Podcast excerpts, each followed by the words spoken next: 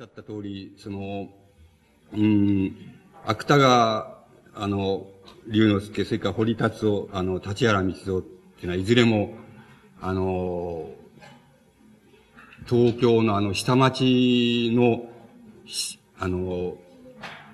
出身のあの、文学者、詩人であるわけです。で、あの、東京下町の、あの、出身の文学者、詩人っていうのは、あの、どういうことを意味するかって言いますと、あの、これは、あの、僕らは割にあの、よくその雰囲気を知っているんですけれども、つまり、いずれも下町のあの、ゴミゴミしたあの、つまり、あの、隣のうち、隣のうちがあの、荒物屋だと思えば、その隣のうちは酒屋だった。で、その隣のうちは、ただの下手屋だったっていう。それで、その、そういううちが、例えば、あの、壁一つって言いましょうか。壁一つ隔てて、あの、並んでいる。それで、その前はすぐ、道路である。それから、道路あるいは路地である。で、あの、なんて言いますか。あの、その非常にに、なんて言いますかね、人情もこ細やかですし、それから隣のうちも、両隣のうちも、あの、そのうちの構成からその、米びつの中まで割によくわかっている、わかっているような、そういう、あの、雰囲気を少なくとも、あの、これらの詩人文学者たちが、あの、子供の頃にはそういう雰囲気があったところです。それで、あの、そうしますと、あの、どういうことになるかって言いますと、あの、あの、いずれもその共通なんですけれども、そうするとあの、文学的想像力っていうのはどこに、どこにそれじゃ、なんて言いますか、逃げ道を見つけるか、あるいはその、どこに、あの、跳躍していく場所を見つけるかって言いますと、どこにもないわけです。つまり、どこにもないっていうことになるんです。と言いますのは、あの、その、自分のあの、うちの家族構成から、それから自分の、あるいは性格から、それからまた、あの、家族の、その、あの、暮らし向きから、その、なんて言いますか、米びつの中までっていうような風に分かっちゃっているところで、あの、文学なんていうものはやりようがないわけです。つまり、少なくとも、あの、素材っていうものは、あの、生活、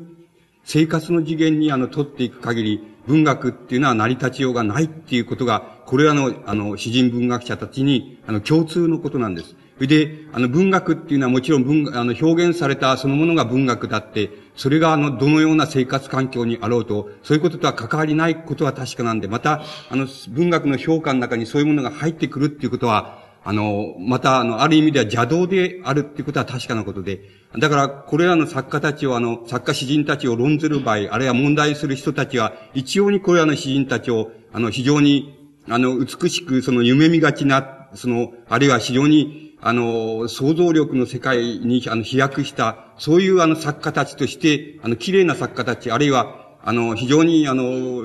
その、人工的に跳躍した、あの、世界を、その、文学の世界で実現した、そういう作家たちのように、あの、その、考えて、そういう論じ方をする人は、あの、が、ほとんど9割9分までそうです。あるいは10割と言っていくらいみんなそうなんです。しかし、あの、それに対しては、あの、やはり、この人たちの想像力というのは、なぜそういう、つまり、ある意味で無国籍的であり、ある意味でその、あの、生活の匂いが少しもしないっていうところにどうして行ってしまったかっていうことについては、やっぱり何か言わなくちゃいけないっていうことは、あの、あります。で、これらの人たちはいずれも貧困な人たちです。あの、貧乏人です。つまり、あの、芥川、芥川はまあ、その中では少しは多少増しで、まあ、あの、このミドルクラスの、まあ、下っていうのは、あの、親父さんたちはそういう出身ですし、堀達は、あの、親父さんは、あの、彫金師で職人です。それで、あの、立原光蔵っていうのは、あの、商家です。あの、立川屋っていう商家の出身です。で、いずれもその、貧弱、あの、えっ、ー、と、東京でもその貧弱な、その、経済的な基盤しかない、そういうところの、あの、つまり、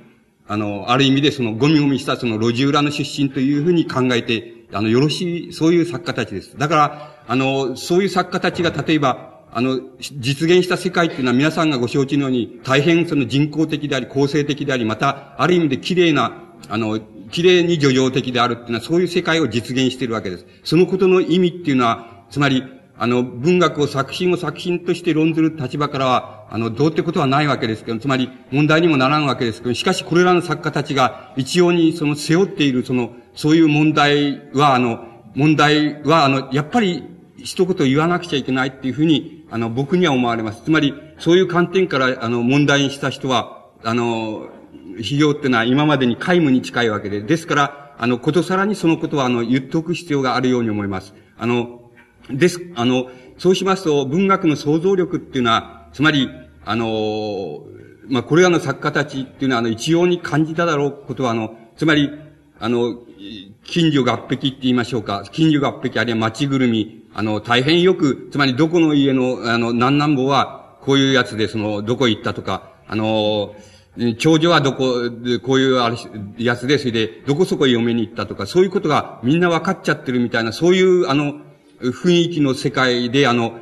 あの、小さい頃は、あの、過ごしたと思います。そうしますと、あの、それは、非常にある意味で、あの、その、青年、あるいは少年あるいは青年にとっても、その、大変、あの、なんて言いますか、慰めであるわけです。つまり、あの、あの、例えば、その、一、二度、その、道であっただけで、あの、もう、なんか、声かけて挨拶してくれるみたいな、そういう雰囲気がありますから、それはある意味でとても、あの、少年や青年にとって、あの、こう、なんて言いますかね、あの、違反であるわけです。つまり孤独を癒すその違反であるわけです。しかし、あの、ある意味では非常に、あの、か、なんて言いますかね、重苦しいことでもあるわけなんです。つまり、あの、よくしあの、その人情深くあり、よく知られ、知っているっていうことは、あの、知られてしまっている。つまり1から10まで知られてしまっているっていうことは、あの、ある意味で、ある場合には青年にとって重苦しいことでもあるわけです。つまり、これらの詩人、あの、文学者たちは一様にその、あの、青少年時代にそういうその、あの、親密なその、なんて言いますか、心情の世界みたいなものに、あの、違反も感じただろうけれども、一方ではその重苦しさも感じただろうっていうふうに考えることができます。その極端な、つまり二重性っていうようなものが、あの、これらの詩人作家たちのその、なんて言いますか、作品の世界を決定しただろうと思います。で、その場合に、あの、逃れていくところは、あの、どこにある、逃れていくって言っても、跳躍するって言っても同じですけども、どこにあるかって言いますと、それはやっぱり、あの、人工的な世界であり、そして、あの、よく構成された世界であり、そして、あの、ある意味でその、その、なんて言いますか、その、うん、つまり無国籍な世界です。つまり、どこにもあの、現実的な基盤がないあの、想像あるいは空想の世界っていうようなものに、あの、こう、あの、文学の、あの、想像力の活路っていうのを求める以外なかったっていうのが、あの、これらの詩人たちに共通しているところだっていうふうに、あの、考えます。で、あの、まあ、共通しているところは、あの、いくつかかん、まだあります。つまり、これ、あの、堀達夫はたて、あの、芥川は例えば、その、漱石の、まあ、晩年のまあ、どう言ったらいいんでしょう。弟子筋に当たるわけです。お弟子さんに当たるわけで。それから、あの、堀達夫は芥川の、まあ、晩年の、やっぱり、あの、お弟子、お弟子さん筋に当たるわけです。あの、その別に指定の、その、指定なんていう関係っていうのは文学にはありませんけれども、しかし、まあ言ってみればその、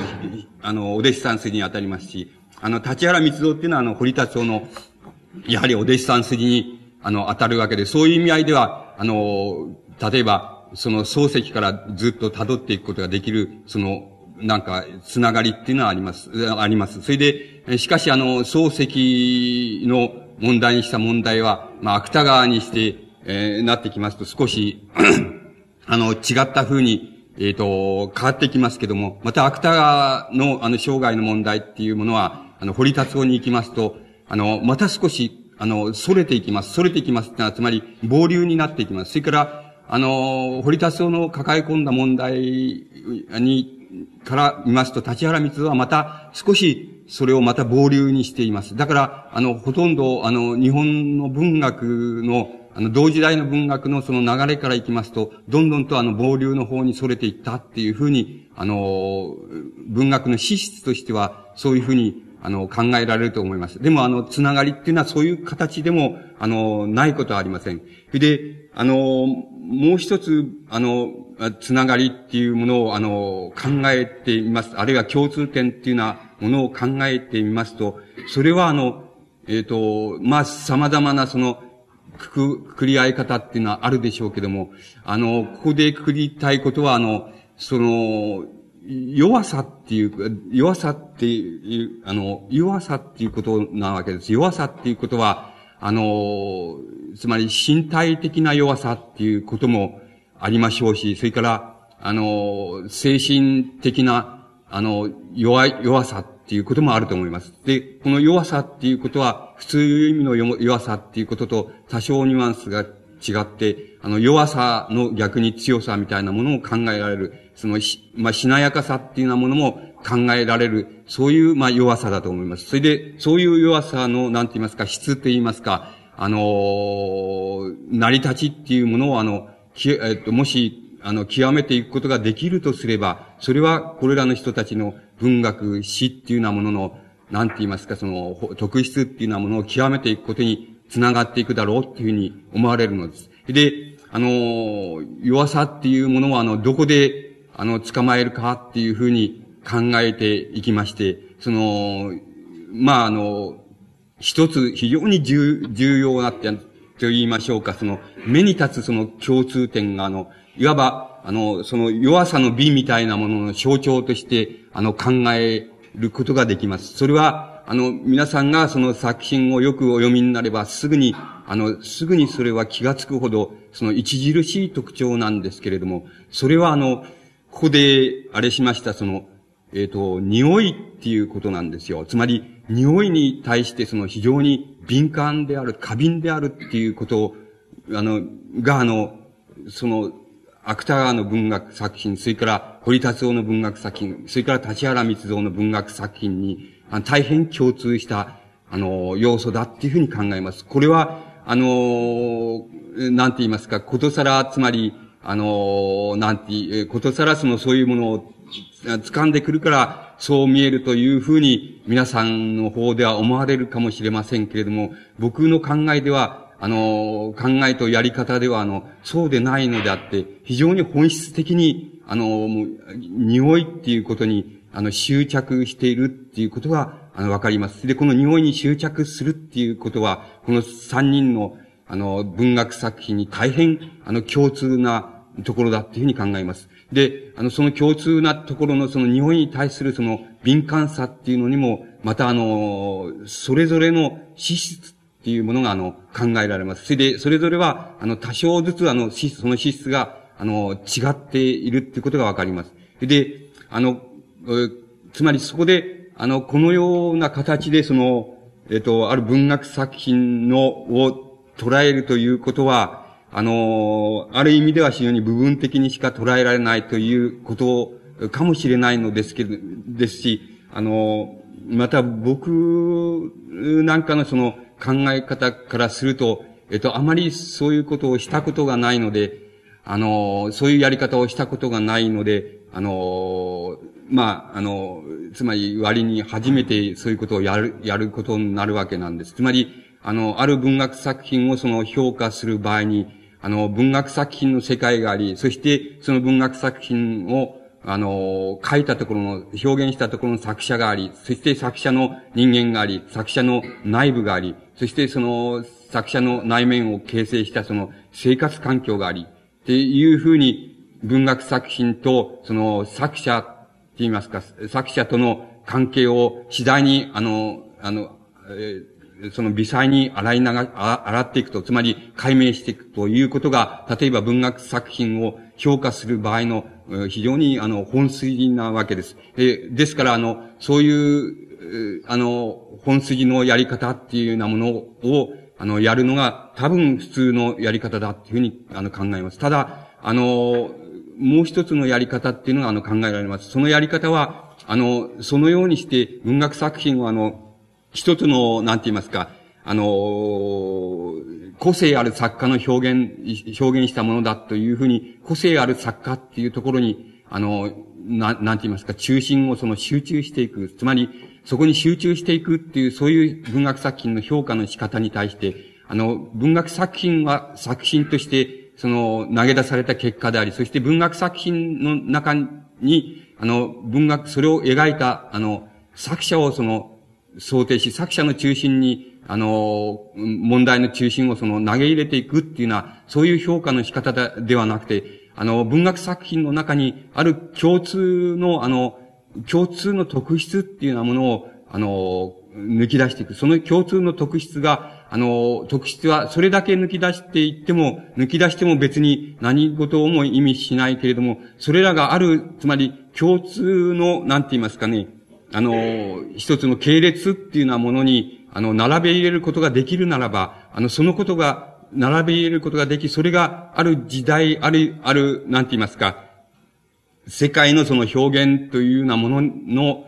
象徴であり得るならば、あの、そういうものを抜き出してきて、あの、作者に還元していくのではなくて、あの、ある系列に還元していくっていう、そういうことも、あの、文学作品にとっては、あの、一つの評価の仕方であるっていうふうに考えます。そうすると、あの、そういう見方からして、例えば、あの、この三人のその、作家たちの、作家詩人たちのあの、共通の、その、しかもそれはかなり本質的なあの、こう、なんて言いますか、あの、象徴性みたいなものを、あの、掴んでいきますと、いくつか考えられるのですけれども、あの、その一つの大きな要素っていうのは、あの、この匂いっていうことに対する、その、あの、表現、それから感、感能、感、感能の仕方っていうようなものの中に、あの、共通の要素っていうのが見つかると思います。で、多分、あの、よくわかりませんけれども、匂いに対して、その、敏感であるとか、あの、病的であるとかっていうことは、あの、何かを意味していると思います。何かを意味しているっていう意味合いは、あの、つまり生理的に何かを意味していると思います。つまり、あの、もっと言いますと生理的な、あの、弱さの何かを意味しているというふうに考えることができます。それから、匂い、それ自体に、匂いという概念、あるいは匂いということ、それ自体には、それなりにあの、歴史性って言いますか、あの、時間性というものがあります。で、この時間性の中で、この匂いっていう問題を考えていきますと、その匂いが意味するものは、一つの、なんて言いますか、あの、文化的なって言ったら、少し大げさになりますけれども、言葉の文、あの、言葉の表現の歴史っていうものにおいてある、その時間的なあの、系列をその、暗示する、あるいはあの、象徴するものだっていうふうに、あの、考えることができます。で、あの、その二つの考え方から、その、あの、この三人の作家たちの共通点を、まあ、例えば匂いっていうところで、あの、考えてみるとします。そうすると、まあ、その、例えばその芥川龍之介について、あの、考えてみますと、芥川龍之介の、あの、作品、特に晩年、つまり自殺寸前の、あの、晩年の作品っていうのを、あの、見てみますと、あの、そこに、やはり、著しいその匂いに対するその執着って言いますか、描写の執着っていうのは見られます。それは、現実に芥川龍之介自体が、例えば、あの、一人称で登場する形でも大変、あの、強い執着を示しているってことがわかります。それから、もちろん、あの、作品の描写の中でも、あの、本来ならば、匂いとして、あの、描かなくてもいい描写の仕方の中に、それは匂いとして描かれるというような意味合いでも、あの、えっ、ー、と、著しい、あの、執着を示していることがわかります。で、あの、もちろん一つは、あの、芥川龍之介においてもその、匂いは我々がそのに、普通匂うと同じように、考えるその匂いと同じような意味合いで、匂いというもの、あの、ものがもちろん感じられ、またそのようにな描写が、あのなされています。それはもう当然なことなんですけども、それは、例えば、ここにあれ、ときましたけども、例えば、歯車の中にあの、僕はヤニ臭いココアの、ココアを飲みながらっていうのは、そういうあの言い方があります。これはごく普通の匂いに対する普通の、あの、この感受性であり、そして普通の、あの、こう、描写の仕方だっていうふうに考えます。これは、あの、いわば誰にでもある匂いとは匂いであるっていう、そういう、あの、収穫であるって、ある、嗅覚であるっていうのは、そういうこと以上の意味は何もないんですけど、もちろん、芥川にはそういうものがあります。それから、あの、芥川は、あの、それ、そこから、いわば、あの、病的ないし、その、多分非常に特質的な匂いに対するか、あの、感じ方、考え方っていうようなものが、ものをあの、していることがあの、わかります。例えば、あの、これは、あるアホの一生って、やはり、あの、非常に最晩年に書かれた作品なんですけども、その中に、あの、その、精神、あの、えっ、ー、と、知り合いの医者に、あの、医者に頼んで、あの、えっ、ー、と、精神病院を、あの、いわば、なんて言いますか、その、あの、見学に行くっていうのはおかしいけれども、あの、その、視察に行くところがあります。それで、あの、ところが、あの、書かれてありますけども、そこのところの描写ですけども、僕の母も10年前は少なくとも、彼らっていうのは、あの、精神病院に、あの、入院している患者です。彼らと変わらなかった。少しも。彼は実際、彼らの周期に、彼の母の周期を感じたっていうような、あの、描写があるんです。これは、あの、ここ、ここのところでは、すでにもう芥川龍、龍之介のその、あの、匂いっていうものに対する得意な考え方っていうのがあります。あの、例えば、あの、彼らっていうのは、あの、あの、あの、精神病院の患者ですけども、患者の、精神病院の患者の、ん、たちにその共通の周期があるというふうには、少なくとも普通の嗅覚、それから普通の匂いに対する感受性からは、ちょっとありえないわけですけれども、芥川は、あの、それを、あの、いわば、あの、共通の、あの、精神病院の患者たちの共通の匂いっていうようなものが、あの、あるかのような描写をいたします、ししています。つまり、あの、それ、そしてその、あの、その匂いっていうのが、自分の母親、自分の母親、あの、発狂したっていうふうに芥川自身が考えているわけで、その、あの、その母親にもあったっていうふうな、あの、結びつけ方をしているわけです。そして、そうすると、あの、その匂いに対する、あの、考え方、感じ方っていうのは、すでに、あの、多少の違いが、あの、普通の感じ方とは多少の違いがあります。つまり、あの、どういうことかと言いますと、こういうところで、例えば、あの、その、精神病院の患者たちのその、なんて言いますか、あ、ありさまをその描写するのに、あの、もし匂いっていうものに対して、あの、異常な執着の仕方をしないならば、あの、匂いでもって、あの、その描写を仕切るっていうことは、多分普通ならばしないはずなんです。で、ところが、芥川は、あの、そその、患者たちに共通の匂いがある。それは匂いではないんですけれども、それは匂いというふうに、あの、感じ、そしてその、その匂いが自分の母親に、と同じである。母親も同じだったっていうような形で、いわば自分の、なんて言いますか、その、あの、その出生みたいなもの、出生の宿命みたいなものに、あの、結びつけるところへ持っていっています。で、これは、あの、芥川にとってはかなり本質的な、あの、感受性のあり方であって、またあの、匂いに対するその異常な、あの、感じ方の一つの例です。あの、これは全く一つの例っていうのに過ぎないので、あの、もう晩年の作品をご覧になればわかりますけども、あの、もう、ほとんどその、あの、匂いから、匂いからできているのではないかと思われるほど、あの、もし、あの、よくご覧になればわかりますけども、匂いに執着していることがあります。あの、わかります。そしてその執着の仕方も、あの、まあ、芥川的といえば芥川的なんですけども、それは晩年、つまり、あの、様々な形で、つまり、生理的な形でも、身体的な形でも、精神的な形でも、いわば追い詰められて、あの、もう、あの、芥川自身の描写によれば、つまり、箱ぼ、箱ぼれをしたその、剣に寄りかかりながら、その、立っている、立っているようなもんだ。つまり、あの、自分はあの、ベロナールかなんかを飲んで、その、あの、飲んでいる時だけは、頭がなんとなくスッキリして、なんとなくまあ頭が普通のように働くけれども、それがもう切れてしまうともう、あの、ぼんやりしていて何も感じることも考えることもできない。つまり自分はもう箱、箱ぼれがしちゃっている。そし、あの、しちゃってると、もうどうしようもないんだっていうふうに、あの、書いていますけども、つまり、あの、その、そこに、あの、近づくにつれて、いわば、あの、匂いに対する、その、感じ方が、あの、言ってみれば、あの、芥川的になり、また、あの、芥川的になり、またそれは、あの、異常であるというふうに、だんだん追い込まれていくっていうことが、あの、わかります。で、もともとそれは芥川にあった資質でありますけども、あの、それが、いわば異常性っていうようなところに追い込まれていくっていうことがわかります。あの、言ってるっていうことがわかります。で、あの、もっとその、これはあの、実際にはない匂いなんですけれども、あの、それを匂いとして感じるっていうような描写が、やはり、あの、裁判年の作品の中に出てきます。これは、あの、銀座通りを、あの銀座通りを歩いて、それで友達と会って、あの、友達と出会って、そして友達とお茶を飲んで話をして、それで別れて、そして出てきて、通りへ出てきた時の、あの、描写なんですけども、それはあの、えっ、と、そうすると、あの、道を歩いていると、突然その、突然その匂いがしてくるわけです。それで、あの、その匂いはどこから出てくる、あの、連想されたかっていうと、あの、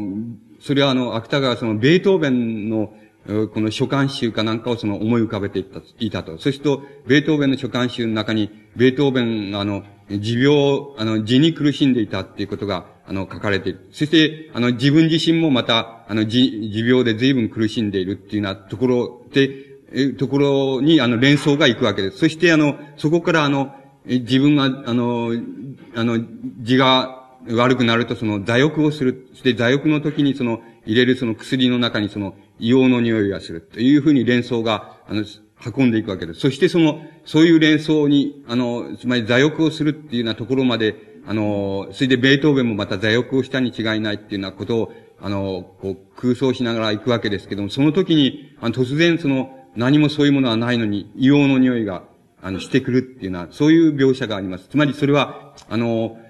あの、病理学的に言えば、その、言及っていうやつです。つまり、幻の匂い、幻覚の一種で、幻覚があの匂いとしてやってくるっていう、そういう一つのあり方がありますけれども、その言及の一種であるわけです。つまり、普通、通常のある、あの、ある一つの関係、関係の中に、関係を辿っていくうちに、それが、あの、いわば、ある匂いとしてその関係づけられてしまうっていう、そういう、あの、一つの幻覚の、幻覚の一種なんですけども、幻覚は、あの、その、例えば、普通は一番、あの、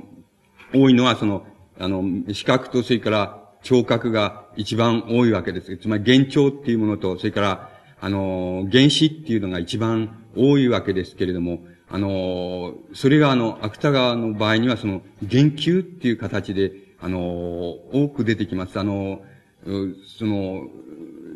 出てきます。それで、その一つが、あの、の描写がこの歯車の中にあるわけです。で、この時にはすでにもう、あの、芥川自体が、その歯車自身を、歯車という作品自体をお読みになればわかるように、これはもうあの、どんな事象、あの、どんな事柄が、とかが、あの、やってきても全部それが、全部、あの、関連あるように結びつけられちゃうっていうのは、もうすでに相当な、あの、病的な状態にあるわけ、あの、あることが、あの、ある自分自身をその描いているわけです。それで、あの、その病的な描写っていうものは、例えばどういうふうに出てくるかって言いますと、あの、ホテルであの、ホテルにこもってその、まあ、作品を書こうとしている。そうすると、あの、なんか、あの、休んでて、それで、あの、ベッドからその降りようとすると、そうすると、スリッパが例えば片っぽしかない。そして、あの、スリッパが片っぽしか、ここで脱いだのに片っぽしかないのはおかしいじゃないかっていうふうに感じて、それで、あの、電話でその、まあ、ボーイを呼び出す。そうすると、あの、ボーイがやってきて、その、いや、スリッパがないんだって言うんですね。そうすると、あの、ボーイが部屋中を探し回ると、それがお風呂場かなんかにあるわけです。そうすると、あの、ど、そうすると、その、どうしてお風呂場にその、あの、スリッパの片っぽがあるんだろうかっていうふうに、あの、芥川は、あの、考えて、そして思い悩むわけです。つまり、おかしいというふうに思い悩むわけです。その、なぜおかしいかって、え、あの、おかしいじゃないかっていうと、ボーイはただ、あ、それじゃお風呂場で、あの、片っぽを忘れたんでしょうっていうふうに、あの、ボーイはそう言うんですけれども、芥川は、あの、おかしいというふうに、それを感じるわけです。つまり、あの、ここで脱いだはずなのに、片っぽだけ、あの、お風呂場にあるはずがないというふうに、だからそれはおかしいというふうに芥川自身は考えるわけです。で、このことは何を意味するかって、えー、申しますと、あの、もちろん芥川が、つまり、あの、別にオカルトで、映画でも何でもありませんから、あの、芥川自身が、あの、お風呂場に、で片っぽスリッパを忘れてきたっていうことは、それは間違いのない、あの、事実なんで、それ以外の理解の仕方はありえないんです、ですけれども、ただ、あの、その間の、自分の行為に、自分の行為、行動あるいは行為に対して芥川自身にとってはそれが時間が途切れているわけです。ですから、自分は絶対に行ったことがないと思っているわけです。お風呂場なんか行ったことがないと思っているわけです。しかし、あの、なぜそう思うかって言えば、その間に時間が時間体験が途切れてしまうからです。つまり、途切れてしまうからそこに行ったことないと思う。絶対に行かないと思ってるわけです。ですからスリッパがそこに、あの、あるはずがないと思ってるわけです。だから、あの、そこのところで時間、もうすでに時間体験の途切れっていうようなものと、それからその途切れに、を補うために芥川自身が、あの、本来ならば関係づけられないことを、あの、関係づけようとしている強いその傾向の中に、あの、存在、あの、あるっていうことがわかります。で、芥川自身のその自殺に至る過程っていうのをよく見ればわかるんですけども、その、いわばその呼吸っていうのがそういう形で切迫していくわけです。すべてそれは時間体験の途切れっていうものを途切れとして自分であの、自覚することは理解することができないために、あの、ぼんぼん自分がやらなかったことがどんどん、あの、起こるわけです。それで、そのことがどうしてだかっていうことが自分で理解することができないわけです。そこのところで、芥川自身が思い悩むわけ、悩むわけです。で、あの、ところで、普通のいわゆる描写っていうものと、そうじゃないもの、あの、芥川の場合とどこが違うかって言いますと、芥川が、そういういわば完全に描写としては、そんなに重たい病人じゃありま、ないわけです。つまり、重たい病人ではありませんし、重たい異常ではないのですけれども、ないのですけれども、あの、しかし、もうすでに病、病理的なっていうようなところに自分自身が入り込んでいるんですけれども、芥川自身はあの、それをもう謎としながらもあの、それに対して必死になって、つまり、対応しよう、あるいは適応しよう、あるいは対応しようっていうふうにしているわけ。つまり、言ってみれば、必死になって自分の病気と戦っているその戦い方っていうのは、これはちょっと、やはりあの、普通はちょっと考えられないほど、あの、なんて言いますか、あの、見事な戦い方をしています。つまり、あの、すでに普通の人だったら完全に、あの、人格崩壊をきたしているわけで、あの、普通、必ず、完全にも病人っていう範疇、範疇の中で、いわば安堵してしまうって言いましょうか。安心してしまうわけですけれども、あるいは安心させられてしまうわけ、つまり、生理の方から安心させられてしまうわけですけれども、芥川自身があの、そのことに対して、あの、絶対に安心できない、最後まで安心できないで非常によく戦っていることがわかります。つまり、そこがあの、単にあの、歯車なんていうのはそうですけども、つまり関係妄想の、あの、文学ですけども、関係妄想の文学の真っ只中に自分自身がいながら、あの、自分を描写に描写に、あの、描写の領域に自分を入れることを自分で拒否してるっていう、その戦い方っていうのが、誠にその、もう、見事に、その、あの、なされているわけです。しかし、その中で、あの、これは致し方ないことなんで、その時間体験の途切れっていうのが、あの、自分自身にあるのですけれども、しかしそれを自分で時間体験の途切れだっていうふうに考えることができないわけです。そうすると、その途切れの間に起こるその空白のところを、あの、つまり、本来ならば結びつかない行為、二つの行為を強引に結びつけて、その時間体験が途切れたところの空白のところをその、いわば補おうとしているわけです。っていう、そういうことがよくわかります。それは、あの、歯車なんかにある、あの、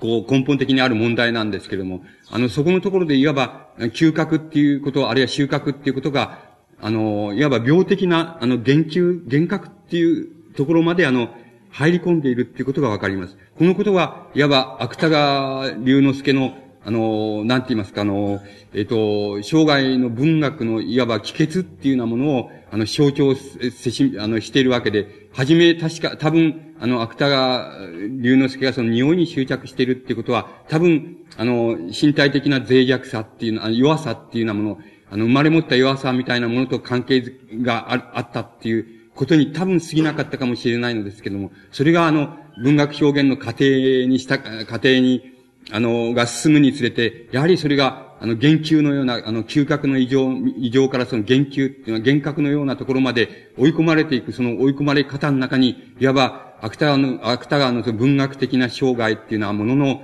あの、なんて言いますか、あの、移り行きっていうようなものが象徴されているっていうふうに考えることができます。多分、あの、そういうことの根本には、あの、芥川龍之介が、いわば、あの、つまり、えー、あの、人工的な文学の、構成、人工的な構成の文学の世界から、あの、なんて言いますか、あの、自分の、うん、こう、出生の基盤であった、その、下町的な、その、なんて言いますか、あの、こう、いわば、あの、東京下町的な細やかな情緒っていうようなものと、それから、ごてごてした、あの、その貧困な、ま、ところ、町筋なんですけども、そこの中でのその、なんて言いますか、あの、こう、あの、なんて言いますか、肌と肌とがその、ぬくまり合ってしまうような、そういうようなところに対するその、あの、いわば、そこのところに帰りたいみたいなところが、あの、あるわけなんですけども、そこに多分帰れるまで、帰るまでにその行きつけない途中で、いわば、様々な問題を引きずって、それで、うん、あの、こう、異常なところに、あの、追い込まれていくっていうのは、そういう、あの、生涯の道筋が象徴されているのかもしれないっていうふうに思います。つまり、芥川龍之介が、あの、漱石の持っているその問題意識から、つまり、あの、漱石の持っている、文学の持っている問題意識から、まあ、一歩退いたって言いますか、あの、脇へ逸れていった、その逸れ方の根本にあるのは、多分、その弱さっていうことなんです。しかもそれは、初めは生理的な弱さであったかもしれない、その弱さっていうことが、あの、芥川を、漱石が、あの、捉えて話さなかったその問題から、あの、反らしていったっていうふうに思われます。そして、あの、その過程で崩壊、崩壊していくわけです。で、あの、それに芥川の、あの、晩、晩年の頃の、まあ、お弟子さんであるその、堀達夫になっていきますと、さらに芥川よりも、あの、まあ、芥川の抱え込んできた問題を、またあの、またそれを、あの、反らしていくわけです。それで、なぜ反らしたかっていうような問題を考えますと、それは多分、あの、あの、堀達夫が、あの、やはり、あの、病、病気だったからだっていうふうに考えます。あの、堀達夫は、あの、すでに、その、燃える方法なんかで書いていますけれども、つまり、自分自身が、あの、青年期に達したとき、すでに、あの、結核に、に侵されるわけです。つまり結核になるわけです。と結核、あの、肺結核っていうようなものは、あの、現在で、つまり現在ではっていうことは、その抗生物質が、あの、発見されて以降は、あの、大した病っていうふうにな、あの、考えられて来なくなったので、そこのところはちょっと問題なんですけども、しかし、あの、その当時で言いますと、つまり当時っていうことは、あの、戦争以前ですけども、あの、第二次大戦以前ですけども、第二次大戦以前で言いますと、結核に、あの、結核にかかったっていうことは、あの、それは、あの、死病にかかったっていうことを意味したわけなんです。で、それに対する、その対応っていうのは、つまり、両方っていうのはどういうふうにして可能かって言えば、それはじっとしている以外にないっていう、あの、じっとしていて、そして、あの、まあ、良い空気を吸い、それで、あの、ちゃんとした栄養を取りっていうようなこと以外に、あの、どんな手立ても考えられなかった。つまり、今で言いますと、癌と同じで、あの、全くの死病っていうふうに考えられていたわけです。あの、そういう中で、堀達夫はもう青年期に、あの、結核になった時に、すでに、いわば一種の諦めに対、諦めに達するわけで、その諦めは様々な意味があります。つまり、それは芥川のお弟子さんですから、芥川がなぜそれじゃ自殺にまで追い込まれたかっていうのは問題っていうのは、問題の中に、いわば時代的な要素、時代、時代がその、時代が芥川をそういうところに追い込んだっていう要素が、あの、あるわけなんです。その、あるわけなんですけども、その問題は、あの、いわば、堀達夫の中からは、あの、全部、あの、取り払われてしまっているわけ。取りは、つまり、本来ならばもう全く芥川と同じように、下町のその、路地裏のごごてごてしたところで、あの、生まれ追い立ってた職人の息子さんですから、あの、本来ならば、あの、堀達夫が抱えている問題っていうのはもう、いわば、その、地獄から天井まで様々な問題が全部その抱え込まれて、あの、あって、それは全く当然なことなんですけども、堀達夫はいわば、そのもう青年期に達した時にすでに、あの、病気だった、病気だ、なってしまった。しかもその病気っていうのは、いわば死病と考えられている病気であったっていうこと自体が、すでに、あの、自分が、あの、青年期に抱え込んだ問題から、あの、自分を反らしていくって言いますか、自分を、あの、切り捨てていくっていう、切り捨てて諦めていくっていうようなところに、あの、堀達夫をその追い込んだ、その、最大の要因だったっていうふうに考えることができます。そこで、堀達夫はいわば、あの、その、何に対して諦めたのかって言いますと、一つはその、今言いましたように、あの、時代の真正面の、その、文学的課題、つまり、および自分に追いかぶって、本来の自分の環境から、その他から追いかぶさってくる様々な問題っていうようなものから、いわば、あの、自分を身を反らしたっていうことが一つです。それから、もう一つは、やはり自分、あの、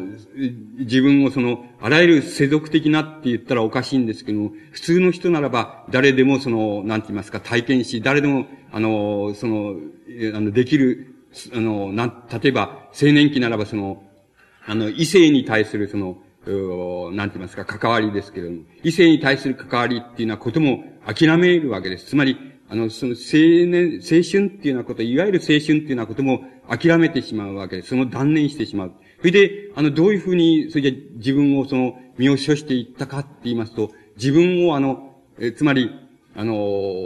文学的想像力も含めて、あの、自分をその、なんて言いますか、全く自分の、あの、生活っていうようなこと、あの、あるいは、生活の基盤っていうようなところから、全部あの、根こそぎ取り払は、取り払ってしまうっていうことを、堀立は、あの、意識的にやったわけです。で、それは、あの、いわば、あの、あの、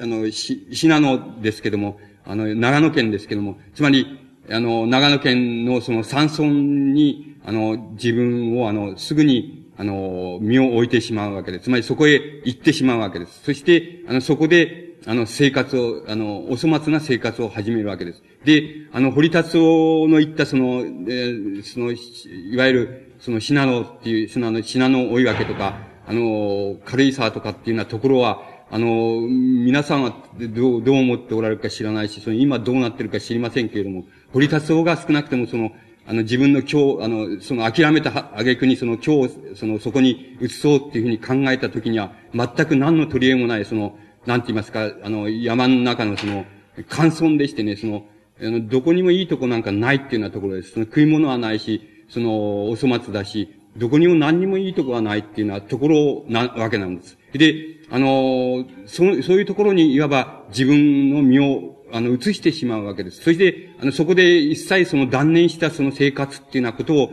生活を送るわけです。それで、その中で、あの、いわば想像力を、あらゆるその、あの、なんて言いますか、あらゆる、その少なくとも根のある生活の基盤から切り離したところで自分の文学っていうのを形成するわけです。それが、いわば堀達夫の、あの、いわばあの、つまり、心理主義的であり、同時にその叙情的であり、同時にある意味であの、天井的であり、それである意味でそれは嘘でありっていうのは、そういう、あの、そういう作品の世界っていうのを堀達は形成していったわけです。で、そこに込められているあの、その断念っていうようなもの、つまり現実的な断念っていうようなものが、ちょうどいわば、なんて言いますか、逆さ向きになってその作品の世界の中に表現されているっていうような風に考えられると、その堀達夫の文学っていうのが、あの、ある程度、つかめるんじゃないかっていうふうに僕には思われます。で、あの、つまり堀達夫の文学の中には、あの、作品の中には、あの、つまり、なんて言いますか、あの、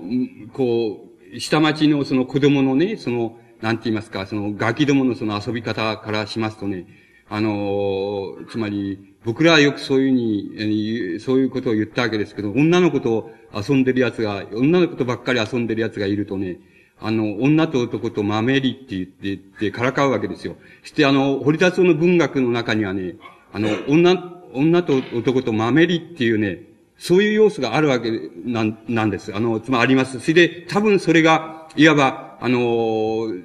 多分それが、あの、読者を、読者を、特に女性の読者っていうのに、あの、訴える何かっていうのは、僕はそこにあるんだな、あるというふうに考えます。つまり、あの、男の子はガキども、あの、下町のガキどもはみんな、あの、つまり悪どい、悪どい遊びをしますからね、悪どいいたずらをしますからね、悪どい、そのそういういたずらをやって、その、一日中、その、学校から帰ると、その、カバンほったらかして、あの、放り投げて、それで一日中遊び回って夕方しか帰ってこないっていうのは、そういうあれですから、あの、そういう、あの、遊び方が普通、ごく普通でしたから、あの、その中で堀達夫は、まあ自分でも書いていますけどね、あの、女の子とその、ままごとして遊ぶみたいなことが、とても好きなわけです。その、好きでそういうことをやって、それでそれは、あの、そのことから、あの、そのと、ことから、つまり、あの、青春期におけるその病弱によるその、そういう、あの、生活の、あの、延長、実生活の延長での、あの、普通の人のやるその、やり方っていうのを断念した、そのことが、いわば、逆さまな像、あの、画像になって作品の世界の中に現れているっていうふうに考えますと、非常にその考えやすいところがあります。だから、あの、多分そういうところが堀田夫の文学の本質だっていうふうにあの考えられます。で、あの、堀田夫の文学の作品の中のその描写っていうのも、あの、異常にやっぱりあの、匂いっていうものにあの、執着していることがわかります。で、この匂いに執着するっていうことは、あの、何かであると思うんですけども、その何かであるっていうことをその解明することはなかなか難しいのですよ。で、多分その弱い、特にその、この機関士系統が弱いっていうことと関係あるんじゃないかっていうふうに、結果的に考えます。つまり結果的に結核ですからね、あの、だから、あの、そういうこと関係あるんじゃないかって。だから、例えばその、皆さんの中でもその、嗅覚が異常だっていうような人は、気をつけた方がいいんじゃないですか。そういう、そういうことで気をつけた方がいいんじゃないですか。あの、そういう、多分それくらいしかね、結びつけ方ができないところがあるんです。ただ、あの、でも、堀達夫は、あの、異常に、これは、例えば、芥川と、その、堀達夫とその、立原密造というふうに並べますと、あの、その中で最も匂いっていうこと、一般的に匂いっていうこと自体に、あの、描写として執着し、それか、あれ、執着しているのは堀達夫だっていうことがわかります。堀達夫が最もよく執着していることがわかります。で、堀、堀達夫の執着の仕方の中にも、あの、独特の、やっぱり堀達夫の文学の特質を、そこからあの、いわば占う、その窓口になり得るような意味の執着の仕方っていうのは、あの、していると思います。それは、ちょっと例を挙げてみますと、あの、えっ、ー、と、風立ちぬの中に、あの、そう、例えば、まあ冷たいこと、彼女は目をつぶりながら、頭を少し動かした、髪の毛がかすかに匂ったっていうところがあります。これは多分、あの、ごく普通の、普通の、例えば匂いの感じ方だと思います。もちろん、普通の匂いの感じ方をたくさんしているわけです。ただ、あの、本当に匂いっていうことに、あの、よく執着して、あの、本来ならば匂い以外のもので、他の文学者ならば、あの、描写すべき、当然描写するはずのところが、匂いで描写されてるっていうようなことがあります。そのことは非常に特質だっていうことが言え言えると思います。だから、あの、それが、少し変わってきますと、例えば、麦わら帽子っていう作品の中で、その香りが私の鼻先の髪の毛からあの、描写からすぐに、あの、表現からすぐにわかるように、芥川の場合のように、あの、言、言及、つまり幻覚の匂いではありません。つまり、幻覚の匂いではありません。ただ、本来ならば、匂いとして、あの、感ずべきものでないものが、あの、匂いとして感じられているっていうことと、堀田町の場合には、その、なんて言いますか、あの、過去です。過去だと思います。つまり、過去っていうこと、つまり、時間、時間の過去性っていうことと、あの、匂いっていうこととは、あの、しばしば結びつけられていることがわかります。つまり、あの、記憶、あるいは追憶っていうようなものと、あの、匂いっていうものが結びつけられて、あの、堀田荘の中であの、あることがわかります。つまり、あの、ある匂いを、ある匂いが、あの、こう感じられたときに、その匂いから連想されて、あの、過去のある場面が、あの、えー、しばしば蘇ってくるっていうようなことが堀田夫のその文学の中では、あの、かなり特徴的なことだっていうことが言えると思います。それから逆に、ある記憶があるとしますと、記憶の場面っていうのものがありますと、当然その場面は、あの、いわば映像としてあれ、視覚的な場面として、その記憶の中でよみ、蘇るはずなんですけれども、あの、芥川、あの、いや、堀田夫の場合には、その記憶の場面っていうようなものが、しばしば匂いに対する記憶っていうようなものとして、あの、現在に持ってこられているっていうようなことが、蘇られているっていうようなことが、あの、非常に特徴をなしています。それは、あの、あくた、あの、堀達夫の場合の著しい特徴じゃないかっていうふうに思われます。この記憶っていうのは、あの、あの、記憶の過去性っていうことなんですけども、この過去性っていうようなものの、あの、過去性っていうようなことの文学的意味、過去性の表現っていうようなもの、あるいは記憶の表現っていうようなものの、あの、文学的意味っていうことは、多分、堀達夫が、あの、あの、いわば、あの、生活基盤っていうようなものを、いわば、あの、生活の匂いそのものから、あの、切り離してたところで、あの、作品を形成したっていうようなことと、多分関わりがあるのではないかっていうふうに思われます。それが、あの、堀達夫の場合の、あの、著しい、あの、特徴だと思います。で、そういう例がもう一つ、直子の中にも、あの、あの、もう一つ、あの、例を挙げてみますと、そんな穏やかな日差しの中でちょうど発影と、あの、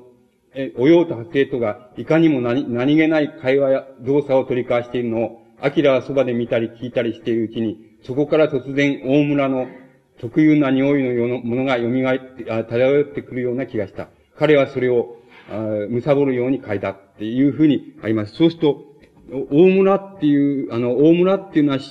新州の追い分けな、信濃追い分けなら追い分けのことでしょうけれども、その、ある、その追い分け出身のその、あの、二人の女性のその会話を聞いているうちに、その、追い、追い、追い分け村のその、匂いっていうようなものを感じたっていうふうに表現しています。そのことは、つまり、そのことは我々でも多分、やれればやらないことはないと思います。そういう表現の仕方をしないことがないと思いますし、あの、なんかそういう匂いがするなって、村、そういう村の人の匂いがするなっていうようなことは、あの、しばしば、あの、普通の人でも、我々でも表現していると思います。だから、そういう意味では、異常、あの、別に特質でも何でもないと言えば、特質でも何でもないというふうに、あの、言えるかもしれません。ただ、あの、一旦、あの、言葉の問題に、あの、こう、として見てみますと、あの、ある村に、村にその村の匂いがあるはずがないじゃないかっていうふうに考えていきますと、その大村の匂いっていうようなことで、あの、ことを、あの、その村の出身の二人の女性の会話からその、大村の匂いっていうようなものをその、蘇らせていくその感受性のあり方っていうようなものは、やはり堀田町にとって特有なものだっていうふうに考えることもできるかもしれません。ただ、それがあの、進んでいきまして、次の描写で、あの、彼はそれを貪るように嗅いだっていう表現になりますと、これは明らかに、いわば、あの、匂いっていうことに対して、匂いっていうことに対して、あの、特有なそのこだわり方をしていなければ、こういう描写っていうのは成り立たないだろうっていうことが言えると思います。つまり、あの、それを貪るように嗅いだっていうことは、すでにもうその大村の匂いっていうもの自体をいわば実際の周期っていうようなもの、あるいは香りっていうようなものと同じものとして理解していることがわかります。そうすると、この理解、理解している描写だっていうことがわかります。で、このような描写は、あの、支えないように見えますけれども、そうでなくて、これは多分、堀田荘でなくては、あの、あありえない、その、この感受性のあり方だっていうふうに理解することが、あの、できると思います。で、あの、ちょっとその、この匂い、あの、匂いっていうことの、あの、堀田荘の場合にその匂いっていうことが、あの、記憶とか過去性っていうのは、つまり時間と結びつけられるっていうような特質が、あの、考えられるっていうところから、まあ、あの、こう、ところに来たので、あの、その匂いっていうことの、あの、なんて言いますかね、その匂いっていうこと、その言葉のね、その意味みたいな、意味、意味って言いますか、あの、意味のその歴史性みたいなものをちょっとね、あの、申し上げてみますとね、あの、こちらにあれしてきましたけれどもね、あの、本来、あの、日本のその文学におけるその匂いっていう、匂いっていう言葉はね、何を意味したかと申しますとね、あの、その、万葉、万葉の時代にはその、あの、匂いというので、のはあの、色のことを意味したと思います。あの、匂いという、匂いという言葉で何を表現していたかって言いますと、それは色、色のことを表現した、いたと思います。つまりそれは、あの、視覚のことです。つまり、視覚に映ることを匂いというふうに、あの、言っていたことがわかります。で、これは万葉集の中であの、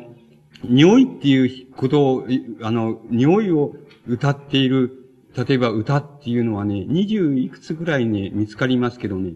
あの、その、ほとんど、まあ、ほとんど全部です。ほとんど全部がね、あの、匂いっていうことでね、あの、色、少なくとも色、つまり、視覚に関係のあることを言っているのであって、私たちが今言っているその匂いっていうことを、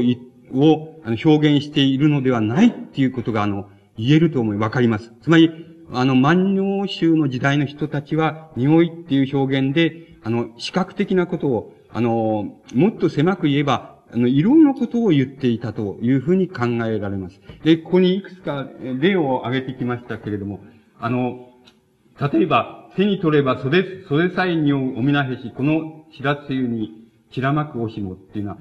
この場合の匂うっていうことは、我々が現在考えている匂いとそれほど違わないというふうに考えていい、あの、使い方だと思います。あの、袖におみ、おみなへしのその、花の匂いが、こう、あの、映ってるっていう、そういうふうな意味合いになりますから、あの、染みてる、染みたっていうような意味合いになりますから、我々が使っている匂いっていうのは、あの、意味合いと同じ、ほ、ほぼ同じように使っているというふうに考えてよろしいと思います。しかし、このような例は、あの、万葉集の中では少数例に属するわけです。あの、多数の例はそうではありません。で、その次に、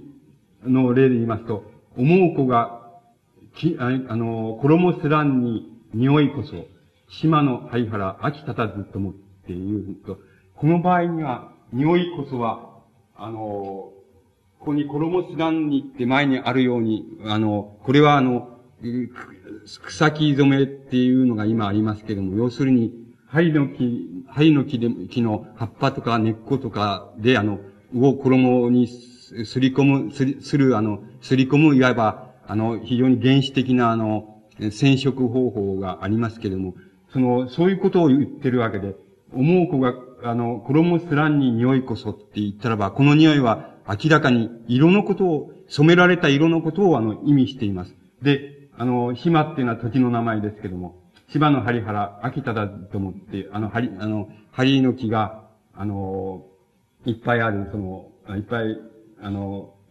咲いてるその、原っぱ、野原っていうことなんでしょうけども、そういうこと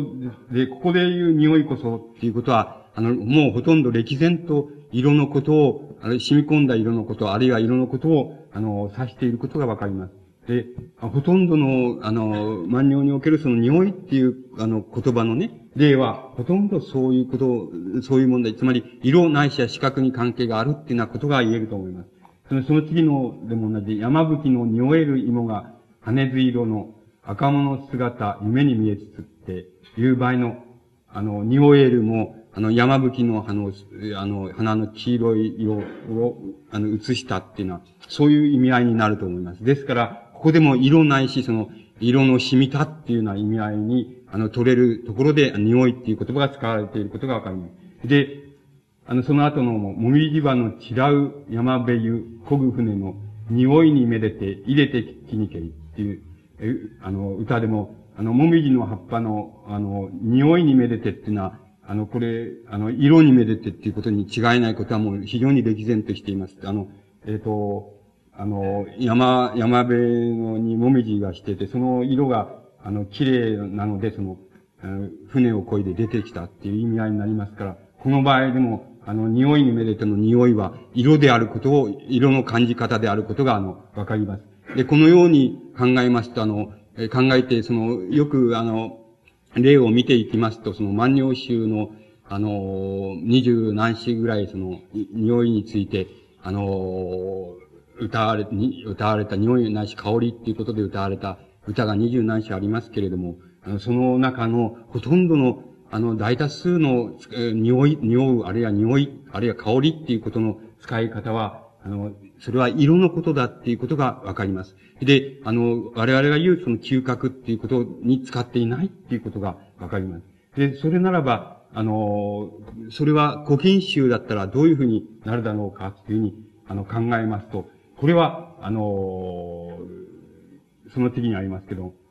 梅、あの、梅の花匂う春部は、クラブ山、闇に小揺れど、シルクぞありけりっていう、ありますけど、この場合の匂うは、多分梅の花が、あの、えっ、ー、と、の匂いがする、香りがするというふうに考えても、そんなに違わないという。だから、ほとんど、現在、あの、僕らがその匂う、あるいは匂いという言葉で言っていることと同じこと、ほとんど同じことを指しているものかなっていうふうに言えるかと思います。しかし、その後の春雨に匂える色も儚くに、笠え懐かし山吹の花ってなりますと、この匂えるは、歴然ともう色のことを言ってるから色のことを指しているだろうって、色、色を感じてる、そのことを指しているだろうっていうふうに、あの、考えることができます。それから、その後に例を挙げてきましたけども、あの、あ、まあ、そう、そう言っておきましょうか。つまり、古今集な古今集で区切りして考えますと、古今集の場合には、あの、ほとんど、あの、万葉集で、あの、感じられたその色の感じ方、あるいは使われ方が、そのまんま、あの、ほとんどそのまんま、大分、あの、そのまんま使われていることが、あの、わかります。それで、あの、それ以外の、その微妙さっていうか複雑さみたいなものが出てくるのは、それからまあ数百年後の、後にあの、できたその、あの、アンソロジーである貧古禁集になると、やや複雑なことになってきます。そして、あの、それを挙げてみますと、えっ、ー、と、あの、おられてり、くれないにおう梅の花、今朝白たいの雪はくれれどって言いますと、この紅匂うは、あの、色のことを言っているだろうっていうふうに、あの、理解することができます。ところで、その後に、えっ、ー、と、埋め散らす風も越えてや吹きつらん、香れる雪の袖に乱るる。から朝日陰、匂える山の桜花、釣れなく消えぬ雪活動見る。その二つの歌で、香れる、あるいは匂えるというのは、あの、これは視覚ですけれども、色としては、いわば無色の、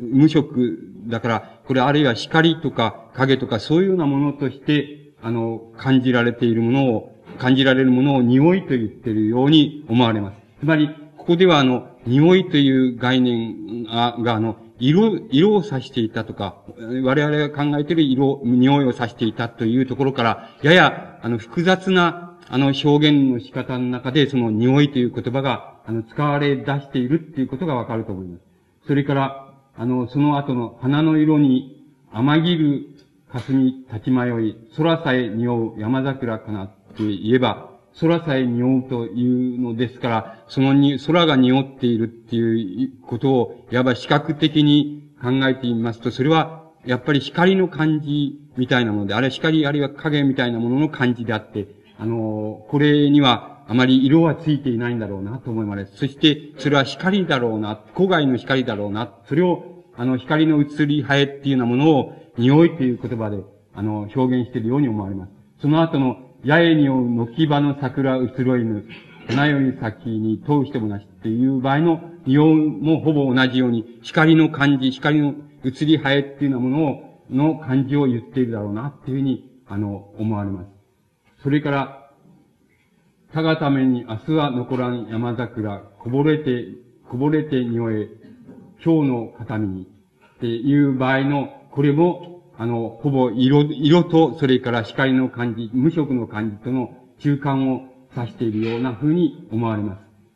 それから、えっ、ー、と、はい、えっ、ー、と、かくてこそ見まく星気でよろずよをかけて匂える藤波の花っていうような場合には、この藤の花の色、香りっていうのは、あの、えー、それから光みたいなものを指すと同時に、やや、それは、えー、なんて言いますか、そのメタフィジカルになっている、あの、つまり、よろずをかけてっていうように、つまり、匂いっていうことにある時間性みたいな、時間の永続性みたいなものをかけているように、にな使い方を、やや抽象的な使い方、あるいは関連的な使い方をしていることがわかります。から、入り込む昔を今と思い出の夢の枕に匂う立花って言いますと、これ、えこの匂いっていうのは、んこの、もし、あの、夢の中っていう、あの、夢の中での匂いっていうようなことで、夢っていうことがなければ、いわ芥川の、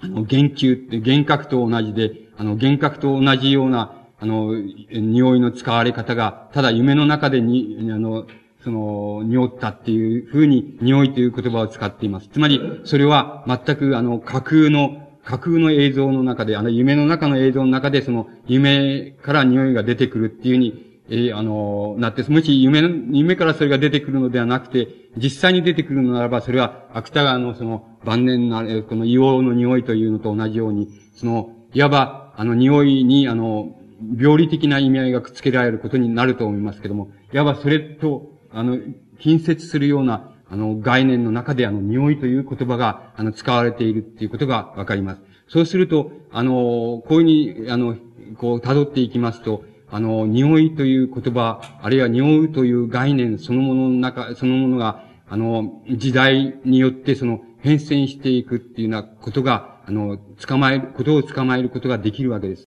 で、あの、立原密造っていう詩人は、あの、詩人を考えますと、この詩人は、あの、つまり様々なその影響の受け方をしたわけで、例えば、ヘルダーリンっていう、なんかの影響っていうのは非常にあの、強い、強いと思います。つまり強いっていうのは、特にあの、え立原密造の、つまり三分、あるいは三分詩の中で、ヘルダーリンの影響っていうのは非常に強いと思います。それと同じように、あの、詩の中では、あの、この新古今集っていうものの影響、あの、感覚的な、感性的な影響っていうのはとても強いわけです。それで強いと思います。と、あの、立原密造は、あの、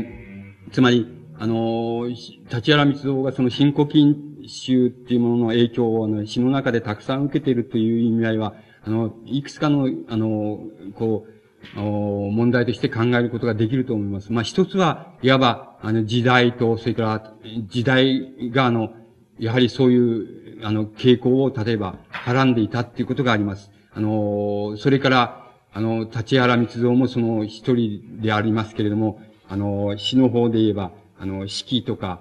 あの、四季とか、あの、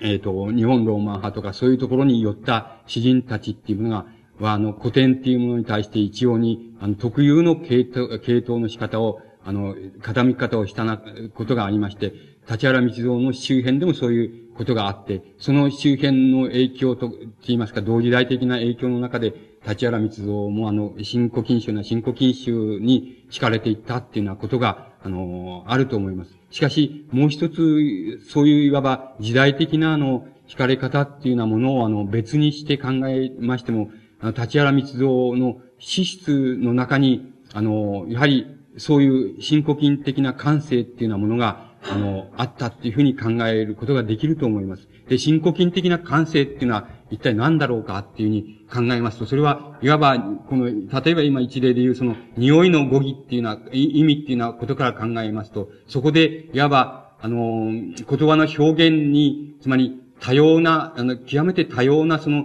ニュアンスをその、あの、作り入れることができるようになったっていうことが、いわば詩の歴史の中であの、言えるという、あの、言うことができると思います。つまりそういう時代を一つ考えることができると思います。それからもう一つ言えることは、あの、新古今時代っていうものは、いわば、あの、あれですから、あの、つまり、えっと、武家、ちょうど社会的に言いますと、武家階級っていうようなものが、あの、交流してきて、あの、つまり、まさに武家階級が、あの、その、政治的なその、権力を取るっていうのは、そういう時代の、いわば過渡的な時代に当たります。つまり、それと同時に、いわば、どう言いましょうか、その、えっ、ー、と、庶民と言いましょうか、収書と言いましょうか、その、庶民というものも、あの、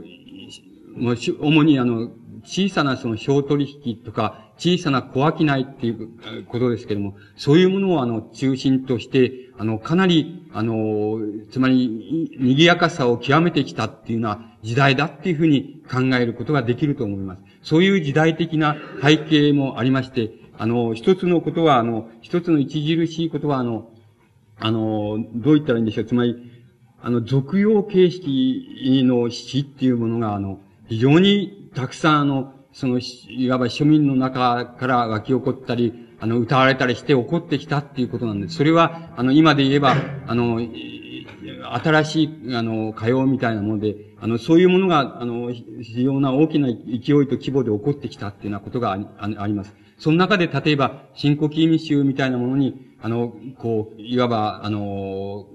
こう、集め、集め合ってくる、あるいは集められた、あの、当人で言えば、その専門の詩人なんですけども、専門の詩人、つまりプロの詩人なんですけども、専門の詩人たちは、あの、一応にその俗用っていうようなものの感覚的な影響っていうようなものを一応に取り入れていく、あるいは必然的に受けざるを得なくなってくる。で、あの、そういうことが一つあります。それからもう一つ、それと一見するとその、裏腹なように感じられますけれども、あの、そういう俗用のいわば交流って言いますか、あの、盛んな勢いで大規模で起こってくることに、あの、専門の詩人たちは、あの、いわば押されていくっていうようなこと、つまり、あの、縮こまっていく、つまり、あの、表現をどんどん、あの、狭く、狭く、それから、あの、なんて言いますかね、狭く、あの、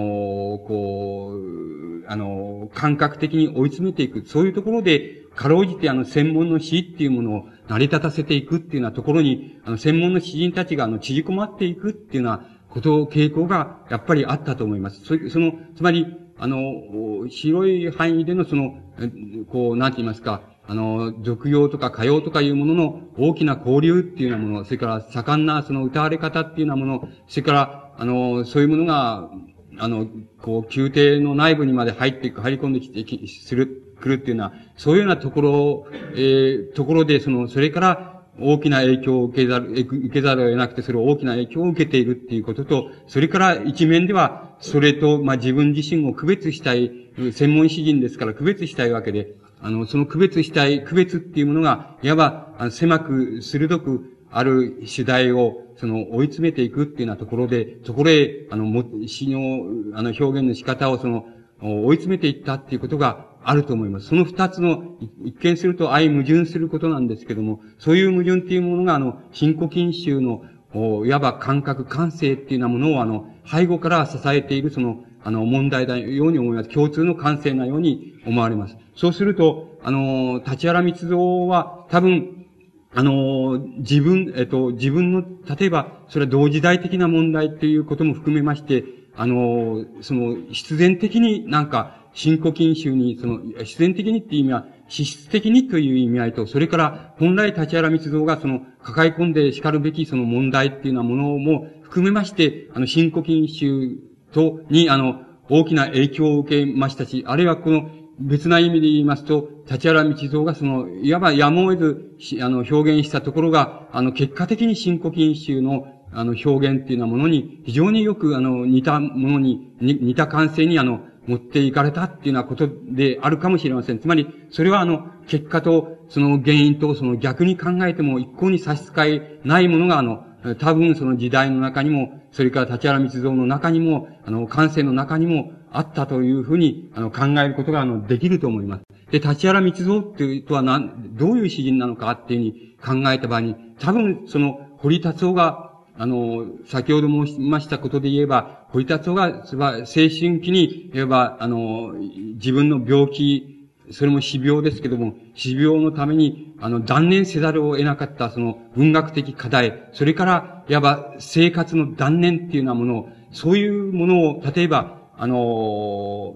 そういうものの上に、例えば、堀達夫の文学っていう、文学作品っていうものは、あの、理解することができるわけですけども、多分、あの、立原密造は、あの、堀達夫がやむを得ず断念した、その、断念自体というものをも、やはり、断念したように思います。あの、あるいは、あの、断念自体をも、あの、いわば自分の、あの、文学的課題から除外したと思います。除外して出発したと思います。ですから、あの、これは皆さんがあの、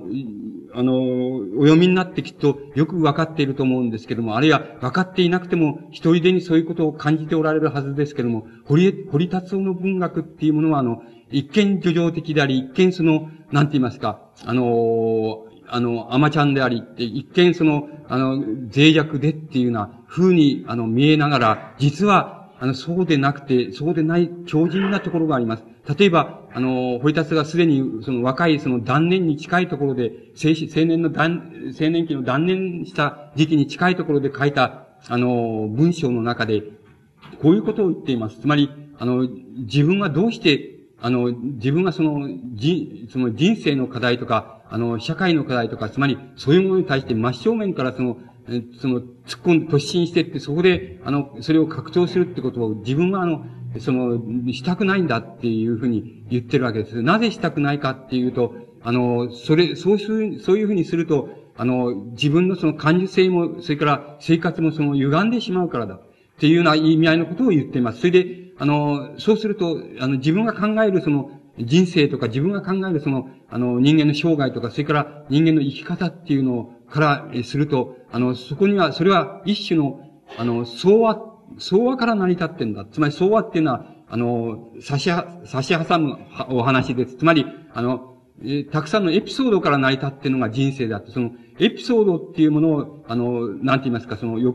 あの、エピソードっていうものを、よくあの、その、なんか、つまり一見何気なくそのぶつかってくるそのエピソードっていうものを、あの、よく、あの、よくそれを丸ごと掴み、そしてよく理解することができるっていうのは、そういうことを、あの、できるかできないかっていうことが、あの、生きるっていうことの意味に本当につながっていくんだ。それで、エピソードを理解できないっていうことはダメなんじゃないかっていうことを、あの、すでに非常に早く、早い時期に、あの、青年の早い時期に、そういうことを、あの、言って、あの、堀田さんは言っています。それで、だから、堀田さんの中には、一種の、あの、文学の中には、そういう、あの、叙情性とか、あの、えっと、一種の、一種の感性の消化って言いますか、そういうものだけでなくて、あの、なんかがあります。つまりあの、なんか一種の、その、こう、抵抗でも動かないものもありますし、ちょっと、あの、この人馬鹿にできないよっていうようなものが、あの、ある、あ、ります。それで、あの、ところが、あの、立原道蔵は多分、その課題、つまり、その課題、つまり、堀達夫が断念した課題っていうもの自体をも、あの、断念したように思います。つまり断念したところから出発したように思います。そして、それはもう、いわば、あの、全く、あの、全くその感覚的に言いますと、それはあの、どこ、どこにつながることもない、つまり、どこの、つまり地上につながることもないし、どこの生活につながることもない、あの、そういうところで、あの、死の世界っていうようなものは、あの、作り上げていったっていうことができると思います。で、あの、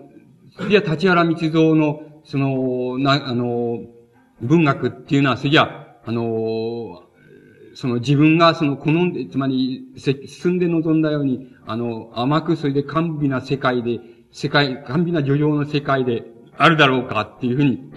あの、考えるわけですけども、僕は、あの、それでも、それにもかかわらず、あの、立原道蔵は、あの、そういうふうに片付けることができないものがあるというふうに、あの、考えます。その、それは何かっていうことは、を言いますと、それはあの、えっと、どこにあるかって言いますと、立原道蔵の詩っていうのは、あの、一見すると、その、幼稚でそのさりげなく作られているように思われますけれども、あの、実は非常にあの、つまり何て言いますかね、硬質な言葉っていうのを、あの、言葉を非常に見事にその、選んで、その、慎重にその、いわば、何て言いますか、レンガを積むように、慎重にあの、あの、感性の積み上げっていうのは、感覚の積み上げっていうようなものを、非常に慎重に、几帳面にやって、非常に構成的に言えば、あの、硬いっていう、硬い質のものだっていうことが、あの、言えると思います。それで、そのもう一つ言えることは、やはりあの、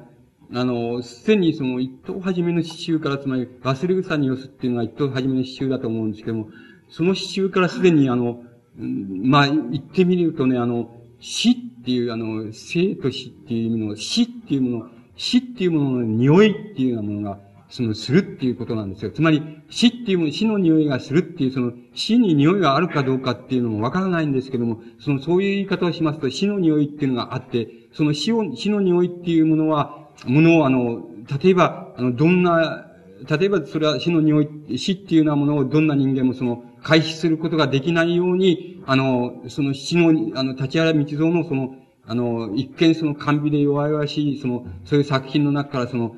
こう、匂っていくその死の匂いみたいなものをですね、それをあの、なんて言いますか、それを無視することができないんだっていうふうに考えられます。つまり、その匂いっていうようなものが、あの、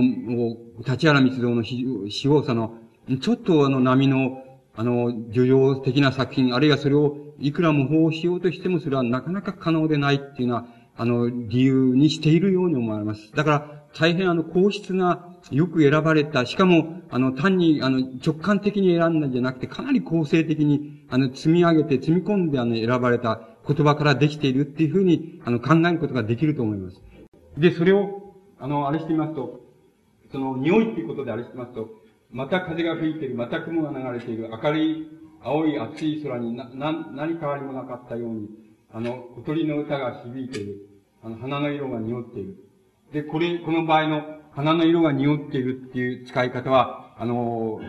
いずれもその色、色を意味しているってことが、あの、わかると思います。その、だからこれは、いわば、あの、匂いっていう言葉の、言葉の、いわば、言葉が意味するその概念の非常に、あの、日本語で言えばその、あの、元のところまで遡る、その、そういう感性で、この、匂いっていう言葉が、あの、一人でに使われていることが、あの、わかります。これは、あの、別、これは、あの、半分は例えば、古今集の影響をそれとなく感覚的に受けたから、そういう言葉の使い方をしているっていうことが一つあるでしょうけども、もう一つは多分、立原密造の、あの、資質の中から本質的に出てきた使い方だっていうふうに思います。つまり、これは立原密造の資質の中にそれがこういう使い方をするものが、あの、あるんだっていうふうに考えた方が、あの、いいのだと思います。それから、その後にも、例えば、誰からも見られていない確信と、やがて悔いへのいざないと、その時、真昼が匂うようであったっていう表現があります。この真昼が匂うようであったっていう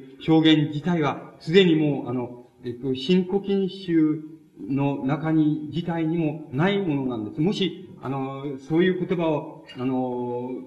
そういう言い方をその、することができるとすれば、それは立原道蔵の発明にかかるその、発明した要するに使い方だ、匂いっていう言葉の使い方だっていうことがわかります。つまり、真昼が匂うようであったっていうか、あの、感受性の仕方と、それからそういう言葉の使い方っていうことは、あの、立原密造の発明に関わる、つまり、独創に関わるものだっていうふうに、あの、考えることができると思います。言い換えれば、あの、そういう使い方で表現されるある感性っていうようなものは、立原密造の詩を、立原密造の詩、詩にさせているものだっていうふうに考えることができると思います。で、あの、それは何なんだ、何なのでしょうか？それは何なのでしょうか？多分それはあの、時間っていう概念が一つだと思います。つまり、時間っていう概念がその、えっと、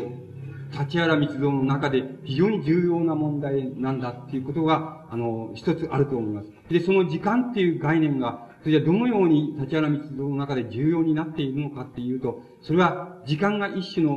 なんて言いますか、あの、無限性っていうようなものとして、あるいは無限定と言ってもいいんですけど、無限定性、あるいは無限性というようなものとして、あの、時間が考えられていたっていうふうにあの、考える、言うことができるのではないかと思います。その、なぜそれではあの、あの、立原密造の中でその時間っていうものが無限定性、あるいは、あの、要するに無限定性、あるいはその、無限性っていうようなものとして感じられていたかと言いますと、例えば、もしも、あの、詩の中に、あるいは生涯の中に、死の感性の想像力の中に、あの、生活の匂い、あるいは、あの、生きた生活の匂いとか、そういうものが何らかの意味でその介入していくとすれば、その生きた生活、あるいは生きた人間、生きている人間というものは、具体的な人間というのは、いうのの時間性は必ず、あの、生まれた時から死ぬまでのある一つの曲線がありまして、その曲線の中で、あの、生き死にするわけで、そこに限定された、あの、時間が必ずあり、その限、時間が限定されるにつれて、いわば、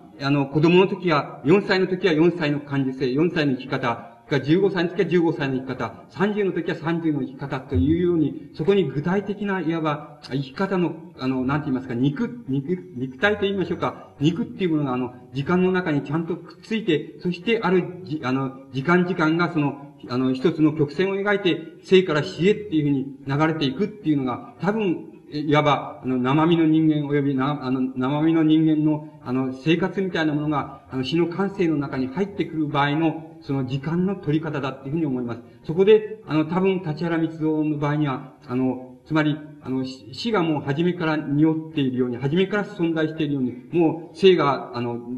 生が死の後にも存在しているというような形で、いわば生活的な問題から感性から断ち切られたところで、立原密造の感覚っていうものが、あの、展開されているっていうこと、そのことが多分、あの、立原密造のその、時間性っていうようなものを無限定にしている、あるいは無限性にしている、あの、要素なんだと思います。つまり、そこが、いわば立原密造の詩人としてのその本質っていうことに繋がっていく要素なんだっていうふうに、あの、考えることができると思います。それから、もう一つあります。もう、気づかわしげな恥じらいが、その周りを軽い翼で匂いながら羽ばたいていたっていうのは、そういう表現があります。で、この表現も決して、あの、一つ二つでないことがわかります。で、この場合にはすでに恥じらいっていうことが、恥じらいっていうことが匂うっていうことに関わりをつけられています。そうすると、恥じらいが匂うっていうことは、もはや、あの、古典時代には存在しなかった使い方であり、で、もしかすると、これは、あの、立原密造に、あの、独特の、特有の使い方、あるいは、立原密造の発明に関わる、独創に関わる使い方のように思われます。つまり、そこでは、すでに、メタフィジカルな、メタフィジカルなものが、メタフィジカルなものが、要するに匂うという、あの、多分感覚的な要素っていうようなものと結びつけられるという、そういう匂うっていう言葉の使い方が、あの、されているわけで、ここではすでにあの、もうあの、その匂い自体が、いわば自在にあの、自在には抽象性、あるいは関連性っていうようなものと自在に結びつけられるところに、あの、立原道蔵の表現が、あの、こう、入り込んでいってしまってるっていうようなことが、あの、言えると思います。このような使い方っていうのは、一見するとあの、なんて言いますか、その、誰にでも真似できそうで、あの、誰にでもできそうに思われますけれども、それはあの、やってみれ、ご覧になれば、あの、わかりますけどね、なかなかできないっていうことがわかります。これは、かなり、立原密造にあの、にとっての本質的な使い方なんだっていうようなことが、あの、ものなんだっていうことがわかると思います。それから、最後に暖かい香りが満ちて、空から花を巻き散らす、少女の天使の手のひらが雲のように柔らかに覗いた、この暖かい香りが満ちてっていう場合の、この暖かい香りっていうのは、多分これは、あの、非常に日常的にも使われる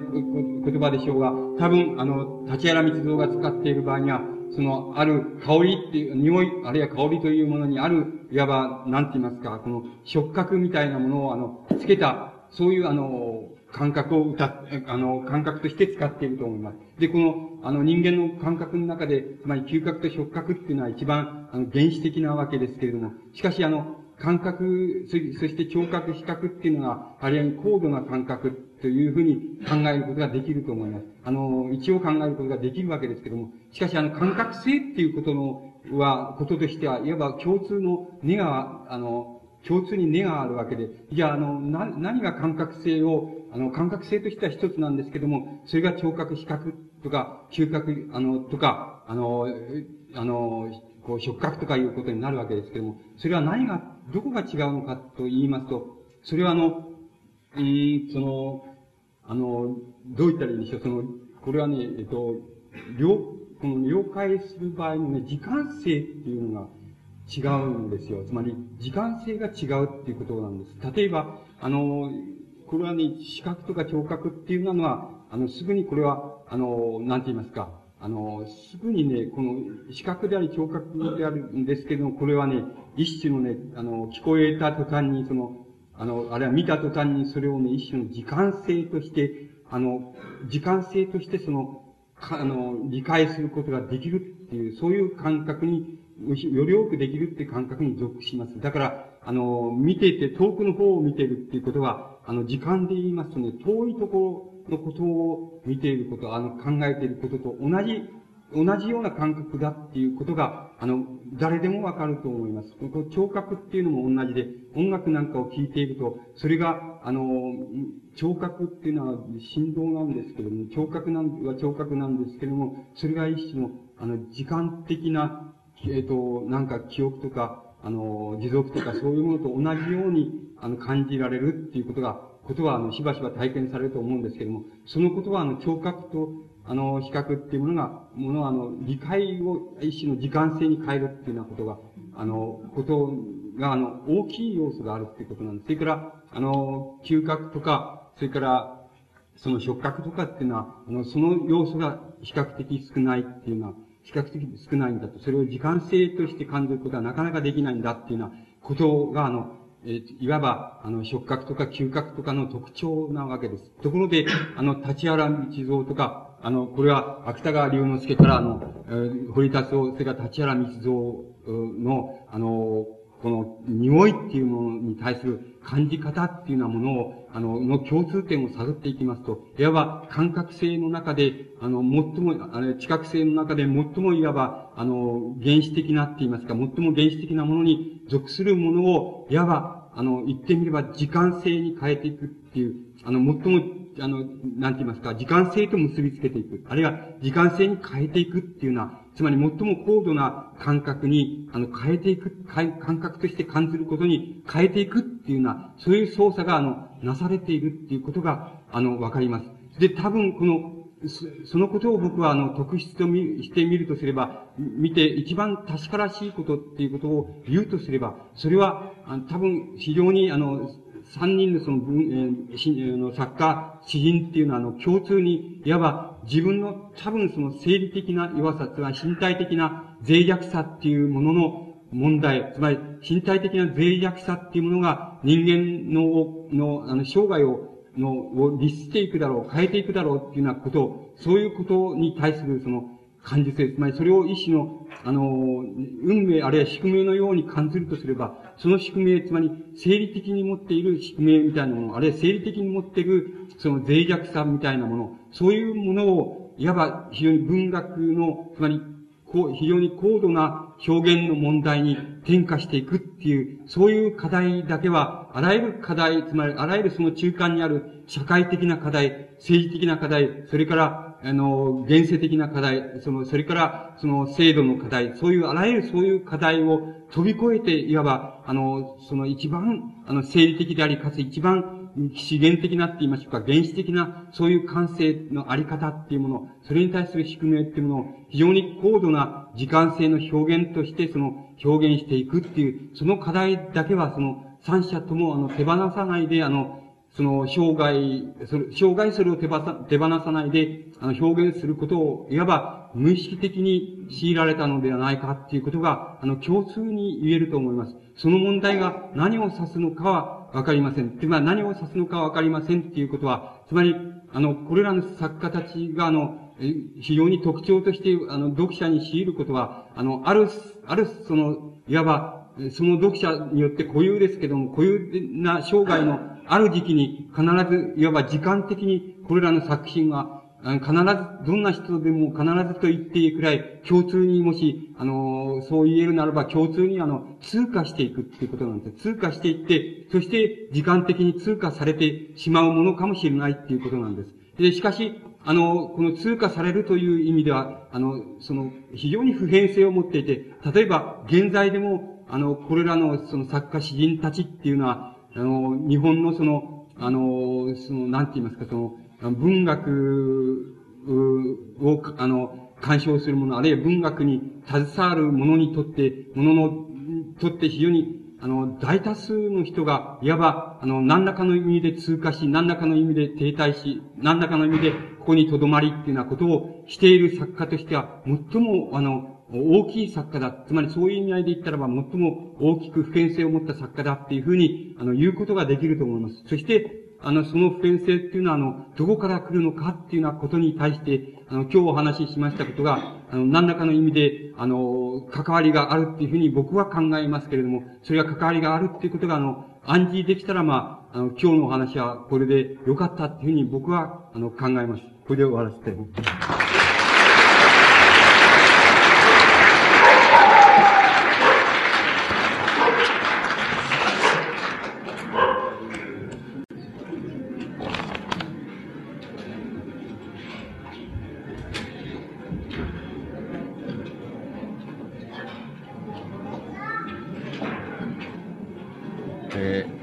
匂いという大変独自な方法で三人の文学者を思想的に解明していただいたことを感謝いたします。えー、少し、あの、質問のある方にお答えしたいと思うんですその前にちょっと2、3ご報告をさせていただきます。あの、テープレコーダーでテープにお取りになった方があるようですが、ぜひ個人的に聞いていただきますように。えー、印刷物その他などには決してなさらないように。これはあの、吉本さんからのご希望でもあります。なお、今日の講演は、えー、国文社というところから出ております、機関の、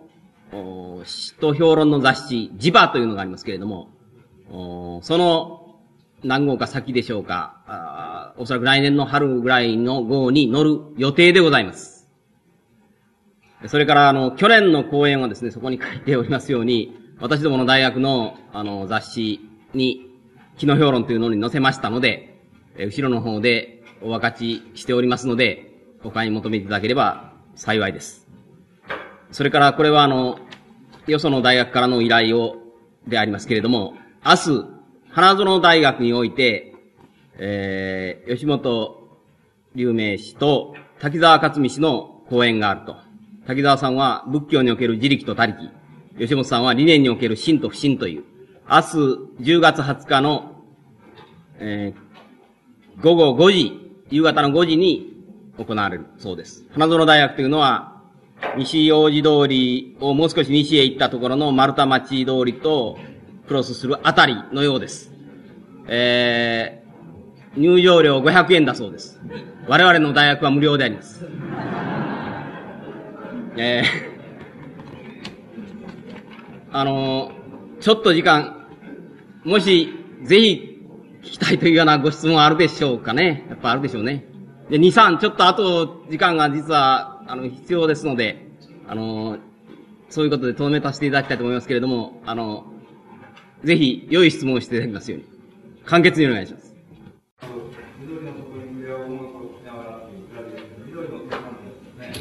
それで、あの、芥川あたりが、あの、お話したときに、あの、お前がさ、関係で、おそらく一世代違うっていう関係だと思うん。ですね。で、あの、堀竹山にしても、その、吉本さん。よりも年上に当たると思うん。ですけれども、仮に、あの、自分分析ですかね、このあたりされましたら、やはり、詩人評論家、吉本優美氏がいたらますけれども、その詩人として、あるいは詩を作る立場として、共通性、同一性がやはり自分のもう、芥川やっぱり立原にはあるんではないか、あるいはやっぱり一緒のものであるかというふうに、どういうふうにお考えであるか、そのあたり、できれば、まあ、今日の講演聞いて、まあ、あなたは分かりましたけれども、そのあたりできましたら、少しコメントしたいと思います。うん、あのいくつか言えると思うんですけどね。あの、一つは、あの、僕はね、あの、この三人、天才じゃないっていうことなんですよ。そのことが非常に重要なんです。つまり、あの、この人たちは天才ですよね。天才っていうあの、ね、意味は別に、どう言ったらいいんでしょうね。あの、どこから来るかっていうのは大変問題なんでしょうけどもね。あの、つまり、どうしてもね、あの、こう、その、なんて言いますか、詩の技術がどうですかね。あの、詩の、あの、資質がどうですか。それから、あの、その抱え込んでいる課題がどうだとか、ということに関わりなくね、どうしてもあの、なんかあるもんがあるんですね。そのことが違うと思うんです。それが第一に、あの、違うところで、だと思うんですね。あの、そのことは非常に重要なような気がするんです。あの、だから、あの、も、もちろんあの、だから現在もたくさん読まれるっていうことの中には、その無意識のうちに読者がその天才性みたいなのを感じてるところがあるんだろうと思うんですけどね。だそれは非常に重要だっていうふうに思うんです。それからもう一つはね、あの、もう一つはつまり、やはり同じような課題をね、抱えていると思うんです。それに対してね、やっぱり僕は、あの、このらの人よりもね、僕の方が依然としてよく戦ってるっていうふうに思います。つまり僕の方がね、たくさんのことを抱え込んでね、あの、今の、戦ってると思いますね。あの、それは僕がよく知って、これらの人たちの、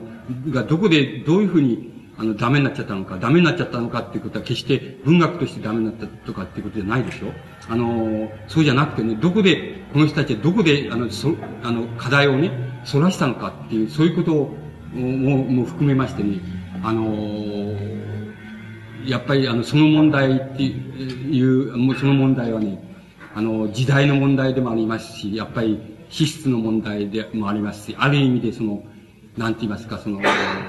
まあ、いろんな言い方ができますよ。その、知識人の大衆の、と大衆の問題であるし、またあの、どうして制、制度とかね、あの、制度とか思想とかっていう問題がどうしてこの起こっちゃったのかとか、どうしてこれらの人は落としちゃったんだって、とかね、様々な言い方はできるでしょうけど、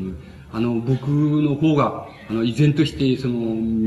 なんていうのかな、未解、未解決であるしね、未解決だし、依然としてどこにも、あれがないですけども、その、抜け道はないように思いますけども、あの、依然としてまだ、あの、よくやってるような、っていうふうに、あの、思いますね。あの、思い、思っています。それは、そこは違うと思いますね。ただ、要するに僕は天才、言ってみます、天才じゃないですからね。あの、そういう意味合いでは、まるで、その、比較にはならんっていうふうに、あの、僕は考えてますけどね。その二つのことが違うと思いますね。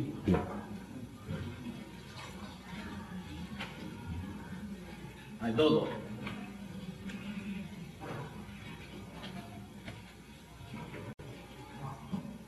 はい、どうぞ。長い質問なんですけど、あのこの気分というね、そんなこと考えてるんですけど、あの、やっぱり、今のこの匂いの話ですけど、やっぱり、この匂いの匂いから一つなんか追憶というかね、なんか思い出すときに、いろんな時が出るのが、人間なんか、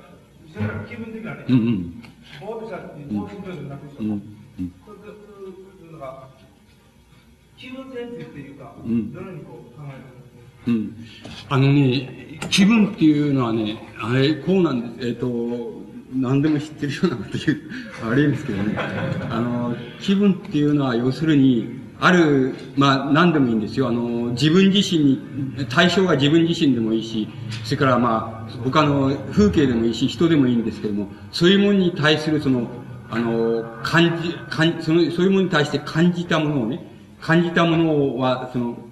知覚というよりもそうじゃなくて、あの、情緒的なものだと思います。情緒的に感じたものをね、あの、情緒的に感じたものをね、あの、多分ね、あの、保存しない、時間的に保存しないことだと思うんです。つまり、感じたものをすぐにね、あの、どっかに返してる、絶えず返してることだと思う。つまり、あの、それを感じたら、それをもう自分からね、絶えずどっかに、あの、放っているって言いますかね。どっかに返していること、それが気分だと思うんです。それを、あの、それを例えば、あの、自分の中にね、繰り込んで、時間的に繰り込んで、その、た、時間的にその、溜めて理解してしまいますと、そのことはね、気分っていうことがね、もっと、ぐ、もっと具象的になってね、あの、機嫌とかね、不機嫌だとかね、あ気難しい男だとか、なんとか、つまり、かなりその、正確として、その、規定できるようなね、ある固定した、あの、形になってしまうと思う。ただ、た、だけど気分という限りはね、そうじゃなくて、対象が何であれ、それを、あの、それが感覚、感知されたときに、感じられたとき、心情的に感じられたときに、すぐにそれは、その理解をすぐにね、自分から離してしまうことだと思うんです。それが多分、気分っていうことのね、本質的な問題のように僕は思いますね。あの、それをもう貯めてしまったら、それはね、あの、気難しい奴だとか、あの、要するに不機嫌な奴だとか、ああいつは今機嫌がいいとか、あの、もっと、あの、それを時代的に言って、不機嫌の、なんか不機嫌の時代とかいう人もいますけどね、いるくらいだからね、そういうふうに固定した、ある、あれができ、把握ができるところへもなっちゃうと思います。そそういうことじゃないでしょうか。はい。あの、そういうのが、この、心理学ですか、の、うん、はい。そういうのが、その気分ということで、なんか、分裂病なんか、はい、まあ、よく分裂病の人なんかが、あの、まあ、出る人は死なくてそうですね。はい、そしたら、その、どういうのか、その白いういうのが、僕なんかまあ白いものですね、なんかこう、雰囲気いうかね、気分、はいはいはいはい。で、パッとなんか、わけですね。まあ、まあ、いわゆるまあ、孤独な気分というか、だからその、その、うん、うん。精神病そういうのは、精神もまあ、多分いろいろこう、書いてあるんですけど、気分ということで、なんか、そうすべ、まあ、そうすべなんかですね。うん。でも、あの、陽気な気分そういうのが、その反対の気分がね、その交互になっていくとか、うん、うん、うん。はい。そういう、なんか気分ということで、うん、なんか、気概念ですね。うん。なんか、その、精神病がそういうのも、うん。うん。うん。いや、それは、とにかく、それはね、あの、なんて言うんだろう、その、あれじゃないですか、その、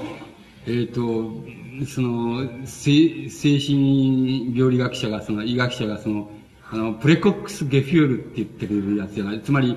あの、ゲフュールってことで、つまり、あのね、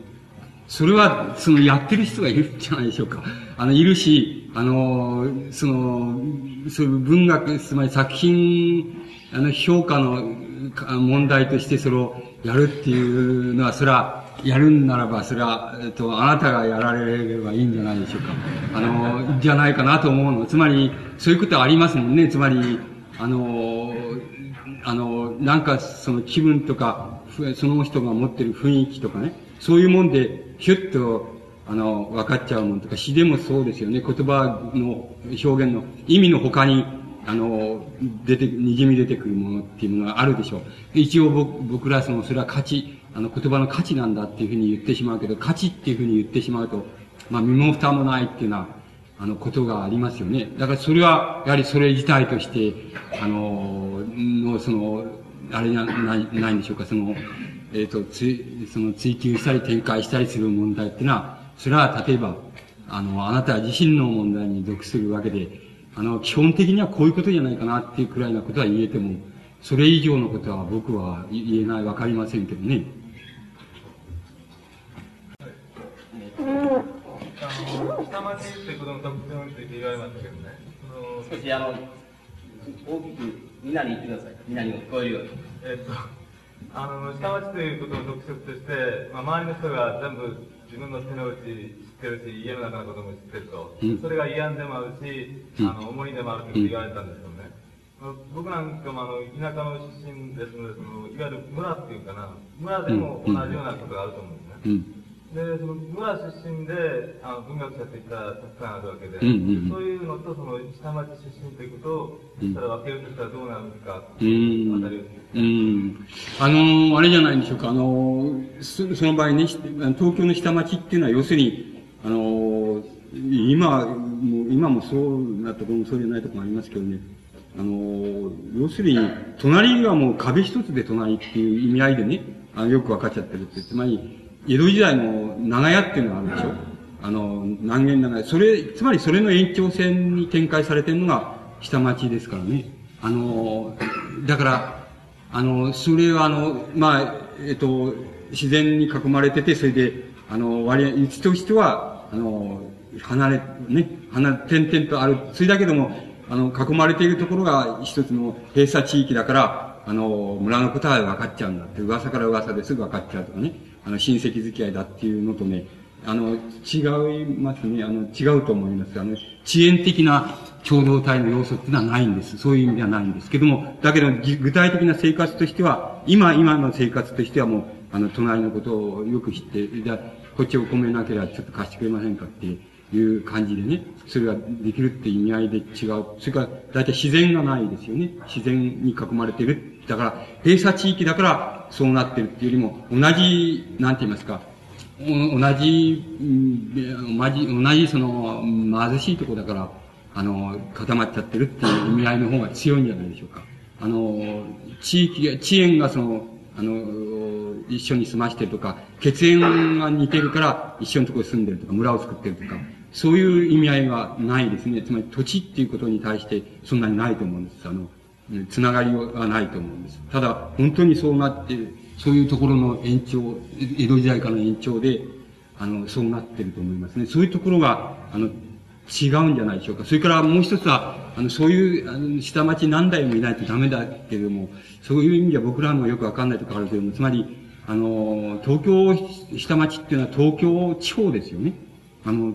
つまり、何々地方というのと同じで東京地方なんですよ。だからそこで、そこで使われている言葉もね、あの、割に東京方言なんですよ。で、東京方言ってあるんですよね。あの、この、堀達夫のね、とかなんか、ここいう人たちのね、あの、作品なんかにもありますよ、方言が。あの、僕は見つけることができます。あの、方言があります。つまり、これは東京の方言だなっていうのがありますけどね。あの、東京地方なんですね。で、東京地方のやつは、例えば、あの、京都地方の人っていうのはこういう人だっていう、こういう傾向があるんだっていうことと同じことで言えば、やっぱりあると思う。それは、江戸時代からのね、その、あれで、その、あると思う。それの一つ何かっていうとね、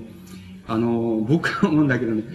僕はそういうこと言い方するんだけどね、その、お釣りをよこさないところではないかなっていう気がするね。あの、どういったのた、まあそういう、僕は例、僕はその、そういうとこは尺に触るからね、そういう、あの、僕は、その、母親、九州ですからね、九州、母親、親父はそうですからね、それで、お腹の中に、時に東京来たんだからね、まあ一台、えー、そう、あるかないかだからね、ちょっとしようと思うところもあるんで、その、なんかお、お釣りを起こさないっていうのはどういう、なんか、例えば、こういうとこが違うんですよ。こういうところの感受性が違うんです。例えば、あの、まあ、駄菓子屋さん行きますね。行って、なんか買うでしょ？まあ、50円、え、まあ、50円ないかあるか。50円で何か買ったって、ね、あの、駄菓子を一つ買った。そ、それ、まあ、それで、まあ、50円で買ったっていうのはまずいか。いいや、まあ、それでみいや。それで、あの、そうすると、それで100円玉を払ったとするでしょ。して、そうするとさ、あのー、まあ、その、まあ、その駄菓子屋さんがさ、あのー、こう、おばあさんとかおじいさんとかね、つまり、まあ、これは、江戸、明治初年から江戸時代頃からよく知ってんじゃないかっていう、その頃からのあれじゃないかって思われる、そういう、あの、おばあさんおじいさんだするでしょう。して、50円を買ってさ、で、100円玉払うでしょう。して、あの、おじいさんやおばあさんだからさ、まあ、別にお釣りはいらねえよな、っていうふうに思う、思うんですよね。50円、100円出したらお釣り言いますけどね。まあ、それからまずいんですけどね。まあ、まあいいですよね。あの、90円のもので100円払ったって言って、おじいさんおばあさんだから、駄菓子屋さんだから、まあ、あの、いらねえよな、っていうふうな感じでさ、そうするとこちらがての感じ方ではさ、まあ、お釣りをね、あの、10円お釣りくれたら、い、くれたっていうかね、お釣りをこう出したらね、したら、いいよおじいさんっていうふうに言おうと思うわけですよね。ところが、その前に、あの、お釣り出さないわけですよ。そうすると、釈然としないわけですね。どうせいいよ、あの、そう言ったら俺は、こう、取ろうと思ってないんだけど、って思うんだけど、その、向こうは全然、よこさないんですよね。そうすると、ちっと違うぞっていう感じになって、ね、そ僕ら、僕はそういう食い違いを感じますね。つまり、僕は一代の東京ですけどね。あの、それは何代もそうだっていう人たちのね、感受性とはね、そういうところでね、食い違うような気がするの。あの、だから、あの、そこをね、例えば、それを、例えばその、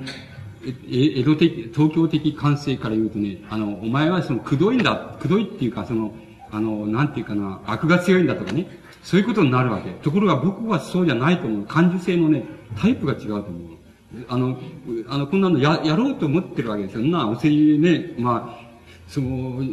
その、100円玉出した、本当におじいさんが、こう、よちよちしながらやってるね、駄菓子屋さんでさ、俺100円出して90円に買ってさ、それで俺10円、まあ、俺、これ、取ろうとは思わんなっていうふうに、あげてもいいなと思ってることはね、同じなんですけどね。だけど、それは一旦俺くれたらね、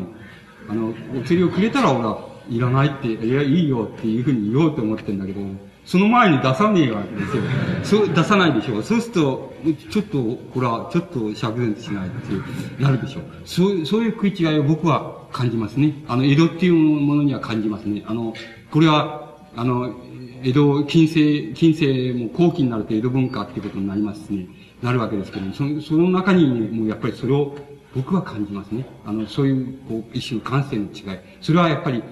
あの、東京地方なんだと思いますね。あの、それで、それは、あの、東京弁っていうのは、東京語っていうのはある意味で標準語になってますけども、あの、それは標準語っていうことはね、あまあ、余計なことですけど、標準語っていうことにあんまり意味がないんですよね。つまり、標準語、ど、何が標準語か、例えば、奈良町時代の標準語っていうのは九州弁なんですよ。九州弁が標準語。つまり、その時代、奈良町ぐらいまで以前、それ以前ですよね。つまり、どうしてかっていうとね、つまり、その時代時代にね、まず文化とかね、政治でもいいけどね、そういうものの中心だと思われているところの言葉がね、その時代の標準語になるわけなんですよ。つまり、あの、言葉っていうのはね、そうなんですよ。それだから、今度平安朝時代になって、こう、京都弁みたいなのがね、この近畿弁みたいなのが標準語なんですよ。それから、あの、まあ、明治以降になってこんなね、江戸弁みたいな、関東弁みたいなのがあれがね、それ標準語なんです。標準語になる間に、いろいろな、その、洗練や変化を受けますけどね。つまり、方言って言葉っていうものはね、あの、地域的な違いであると同時に、それは時間的な違いなんですよね。あの、だから、古典語っていうのはね、みんなそう、古典語っていうのはね、つまり、古い昔の言葉って言ったら、とだけ考えたら間違うのでね、それは方言なんです。それ、その時代の文化的な中心の方言なんですね。それと同じように、東京方言というのがあります。それから、東京、東京地方があったら東京地方人っていうのもありますね。あの、そういうことじゃないんでしょうか。そこは違うんじゃないでしょうか。それぞれの、あれをね、背負って、あの、いろんなとこから来て、あの、文化に携わってる人とね、そこと違うんじゃないでしょうか。それ、その、お釣りをよこさないっていう様子は、このね、三人、三者三様にあるっていうことをね、皆さんすぐに発見しますよ。この人たちはね、お釣りをよこさない人だなっていう、あの、いうところはね、あの、非常によくわかると、俺はわかると信じますね。あの、あると思いますね。はい。あの、さっき二人手を挙げられたんだけど、時間が必要ないので、簡単に言ってください。もう一人挙げられたな。公平にやらないと、お二人に限定しますから。えっと、かけてみます。えー、匂いの方が、あの、身体的な血管とこう結びつけられましたけども、そのところでちょっと疑問があるんですけども、おそらく上一部ですね、えー、理論的な布教をこれからされるのか、あるいはあるけれども、先ほどの話では、まあ、ついてなかったのか、うん。身体的な、あの、生理的な弱さみたいなものと、強い、そのつながり。うん。うん。だからその、例えばね、その、その可能性っていうのはどう、つまりその資質って言いましょうかね、その、また生理的な仕組み、身体的な仕組みでもいいんですけども、そういうものの課題をね、あの、大変高度な課題に持ってった、高度な文学的な課題に持ってったという意味だったらば、それは、あの、非常に大きな達成だっていうふうに言えるんじゃないでしょうか。しかし、あの、そんな問題に、あの、講習したって、文学の、その、文学が、あの、課題とするね、主要な課題は、その引っこ抜きだってないじゃないですかっていう意味合いから言ったら、その、それは、あの、なんて言いますか、そこは、その、いわばその、回避されたと言いましょうかね。その、避けられたっていうふうにな評価になっていっちゃうんじゃないでしょうか。つまりそれは、その、それ、それぞれのその評価のし、する人のね、あの、仕方っていうことでね、あの、いくらかでも、いくらでもその、ニュアンスが変わってくるんじゃないのかなっていうふうに僕は思うんですけどね。で、僕は、要するに、ただ、要するにそのことを、どう言ったらいいんでしょう。そういう問題を、まあ、つまり、あの、投げ出せばいいっていう、まあ、投げ出せればいいっていう、そういう感じなんですけどね。ただ、この文章でやればもう少しうまくやれるような気がするんですけど、まあうまくやれたかどうかは別なんですけどね。ただ、投げ出せばいいんじゃないかっていうことなんですけどね、僕は。は詩ですか？詩ですか？あ、自殺ですか？あ、そうか。あのー、えっ、ー、とね、どう言ったらいいんでしょうね。あの、この、まあ、それ僕書いたことあるんだけど、どうです？見見てくださると一番ありがたいんですけど。すいませんが、時間がね、ないので、申し訳ないですけど、そのお書きになったのを読みください。あの初期の作品にありますから。いや、ちょっと、ちょっと待ってください。うん、あの、あなたからどう？ぞ。これで、あの、終わりにさせていただきます。大変申し訳ないです。学校の都合です。どう？ぞ。悪いな。漱石の方は、あの、生涯課題から、生涯その課題を追求して、うん、跳ねたというか、そういうふうな評価さっきあの、芥川とか堀とか、うん、立原という人が取れてみたんだとか、まあ、天才的な、まあ、そういう漱石との描写が、うん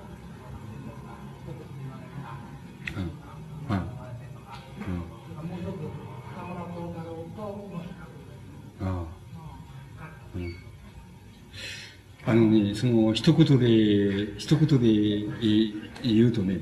あの、漱石のその文学的課題っていうのはね、あの、いろんなまたこれ集約の仕方っていろんな論じ方があるわけだけども、あの、一言でね、最もうまく集約できる掴み方っていうのは三角関係なんですよ。あの、漱石の文学の特徴っていうのは三角関係の表現なんですよね。あの、必ず、それ、それが主要な課題です。で、あの、その三角関係っていうのはもちろん現実のあの、男女の三角関係っていう意味合いももちろんあります。その問題が、つまりそれは一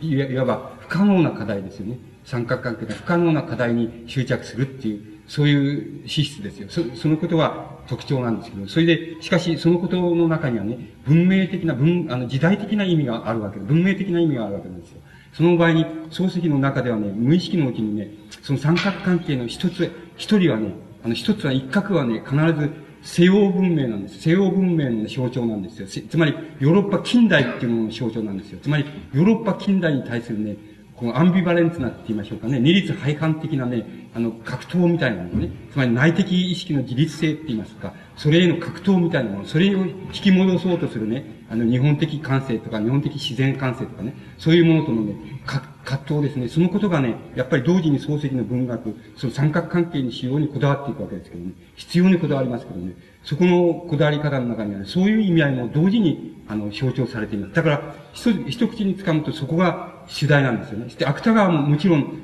あの、弟子で、その、かなりな人ですからね、かなりなその人ですからね、同じようにね、開花の殺人とかね、開花の夫とかっていう、そういう作品の中でね、あの、その、そのいくつかの作品の中で、やっぱり三角関係ってことに固執しています。そしてよくね、見抜いています。つまり、漱石のその三角関係に固執したね、公人でもそうです、門でもそうですけどね、あの、そういう三角関係に固執したことの中にね、あの、文明の問題があるっていうことをね、芥川はよく見に、見抜いていてね、それは、見抜いているけど、もっと小規模ですよね。あの、作品としての小規模だけど、それは歴然とその、開花の夫とかね、開花の殺人とかっていう、ね、そういう、つまり開花、文明開花の開花ですね。そういう、あの、題名をつけてね、まさにそういう問題として、三角関係の問題みたいなのをね、追求しています。で、それが、そその中に象徴されるね、近代的エゴ、エゴ、自己、時間のね、独立性、それは西洋とのね、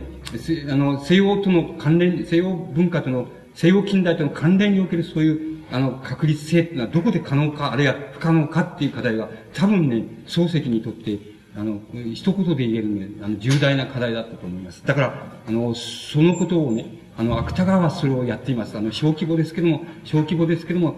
で、反らしながらでも、それをやっています。あの、しかし、あの、堀達夫にはそれはありません。ありませんけれども、芥川のそういう問題に対するね、あそういうもん、具体的な芥川のそういう問題に対するね、あの、たは、あの、堀達夫の小説の中によく描かれています。つまり、その、芥川がやった、現実にやったその三角関係みたいなものに、ものをね、そばから見ていた、後ろから見ていた、その、後ろから見ていたところの描写っていうのは、例えば、直子とかね、あの、直子なんかとかね、二例の家とかね、そういう作品の中に出てくるね、あの、森落とし子とかね、茎とかいう名前で出てくるのは芥川のことです。つまり、モデルとして考えられているのは芥川のことです。それから、あの、そこへ出てくる夫人がいて、直子の母親ですけどもね、直子ではその母親っていうのは片山博子のことです。それ、ことが象徴されています。それは、後ろ姿姿からそのことをね、よく見ていると思います。そういう意味合いでは、あの、堀達夫の中に皆無とは言えないと思いますね、その問題。だから、その課題は皆無とは言えないけど、すでにもう文明史的な、文明的な意味っていうのは、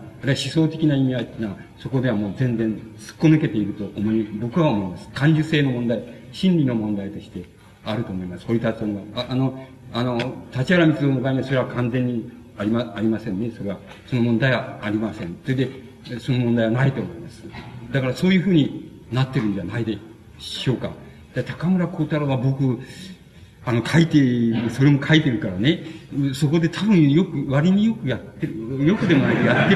るような気がするんです。あの、ような気がしますけどね。はい、あの、大変時間がなくて申し訳ありませんけど、何とぞお許しください。あの、毎年来ていただいてる学校ですので、来年もぜひおいでいただけるようにお願いをして拍手を持ってもらいたいと思います。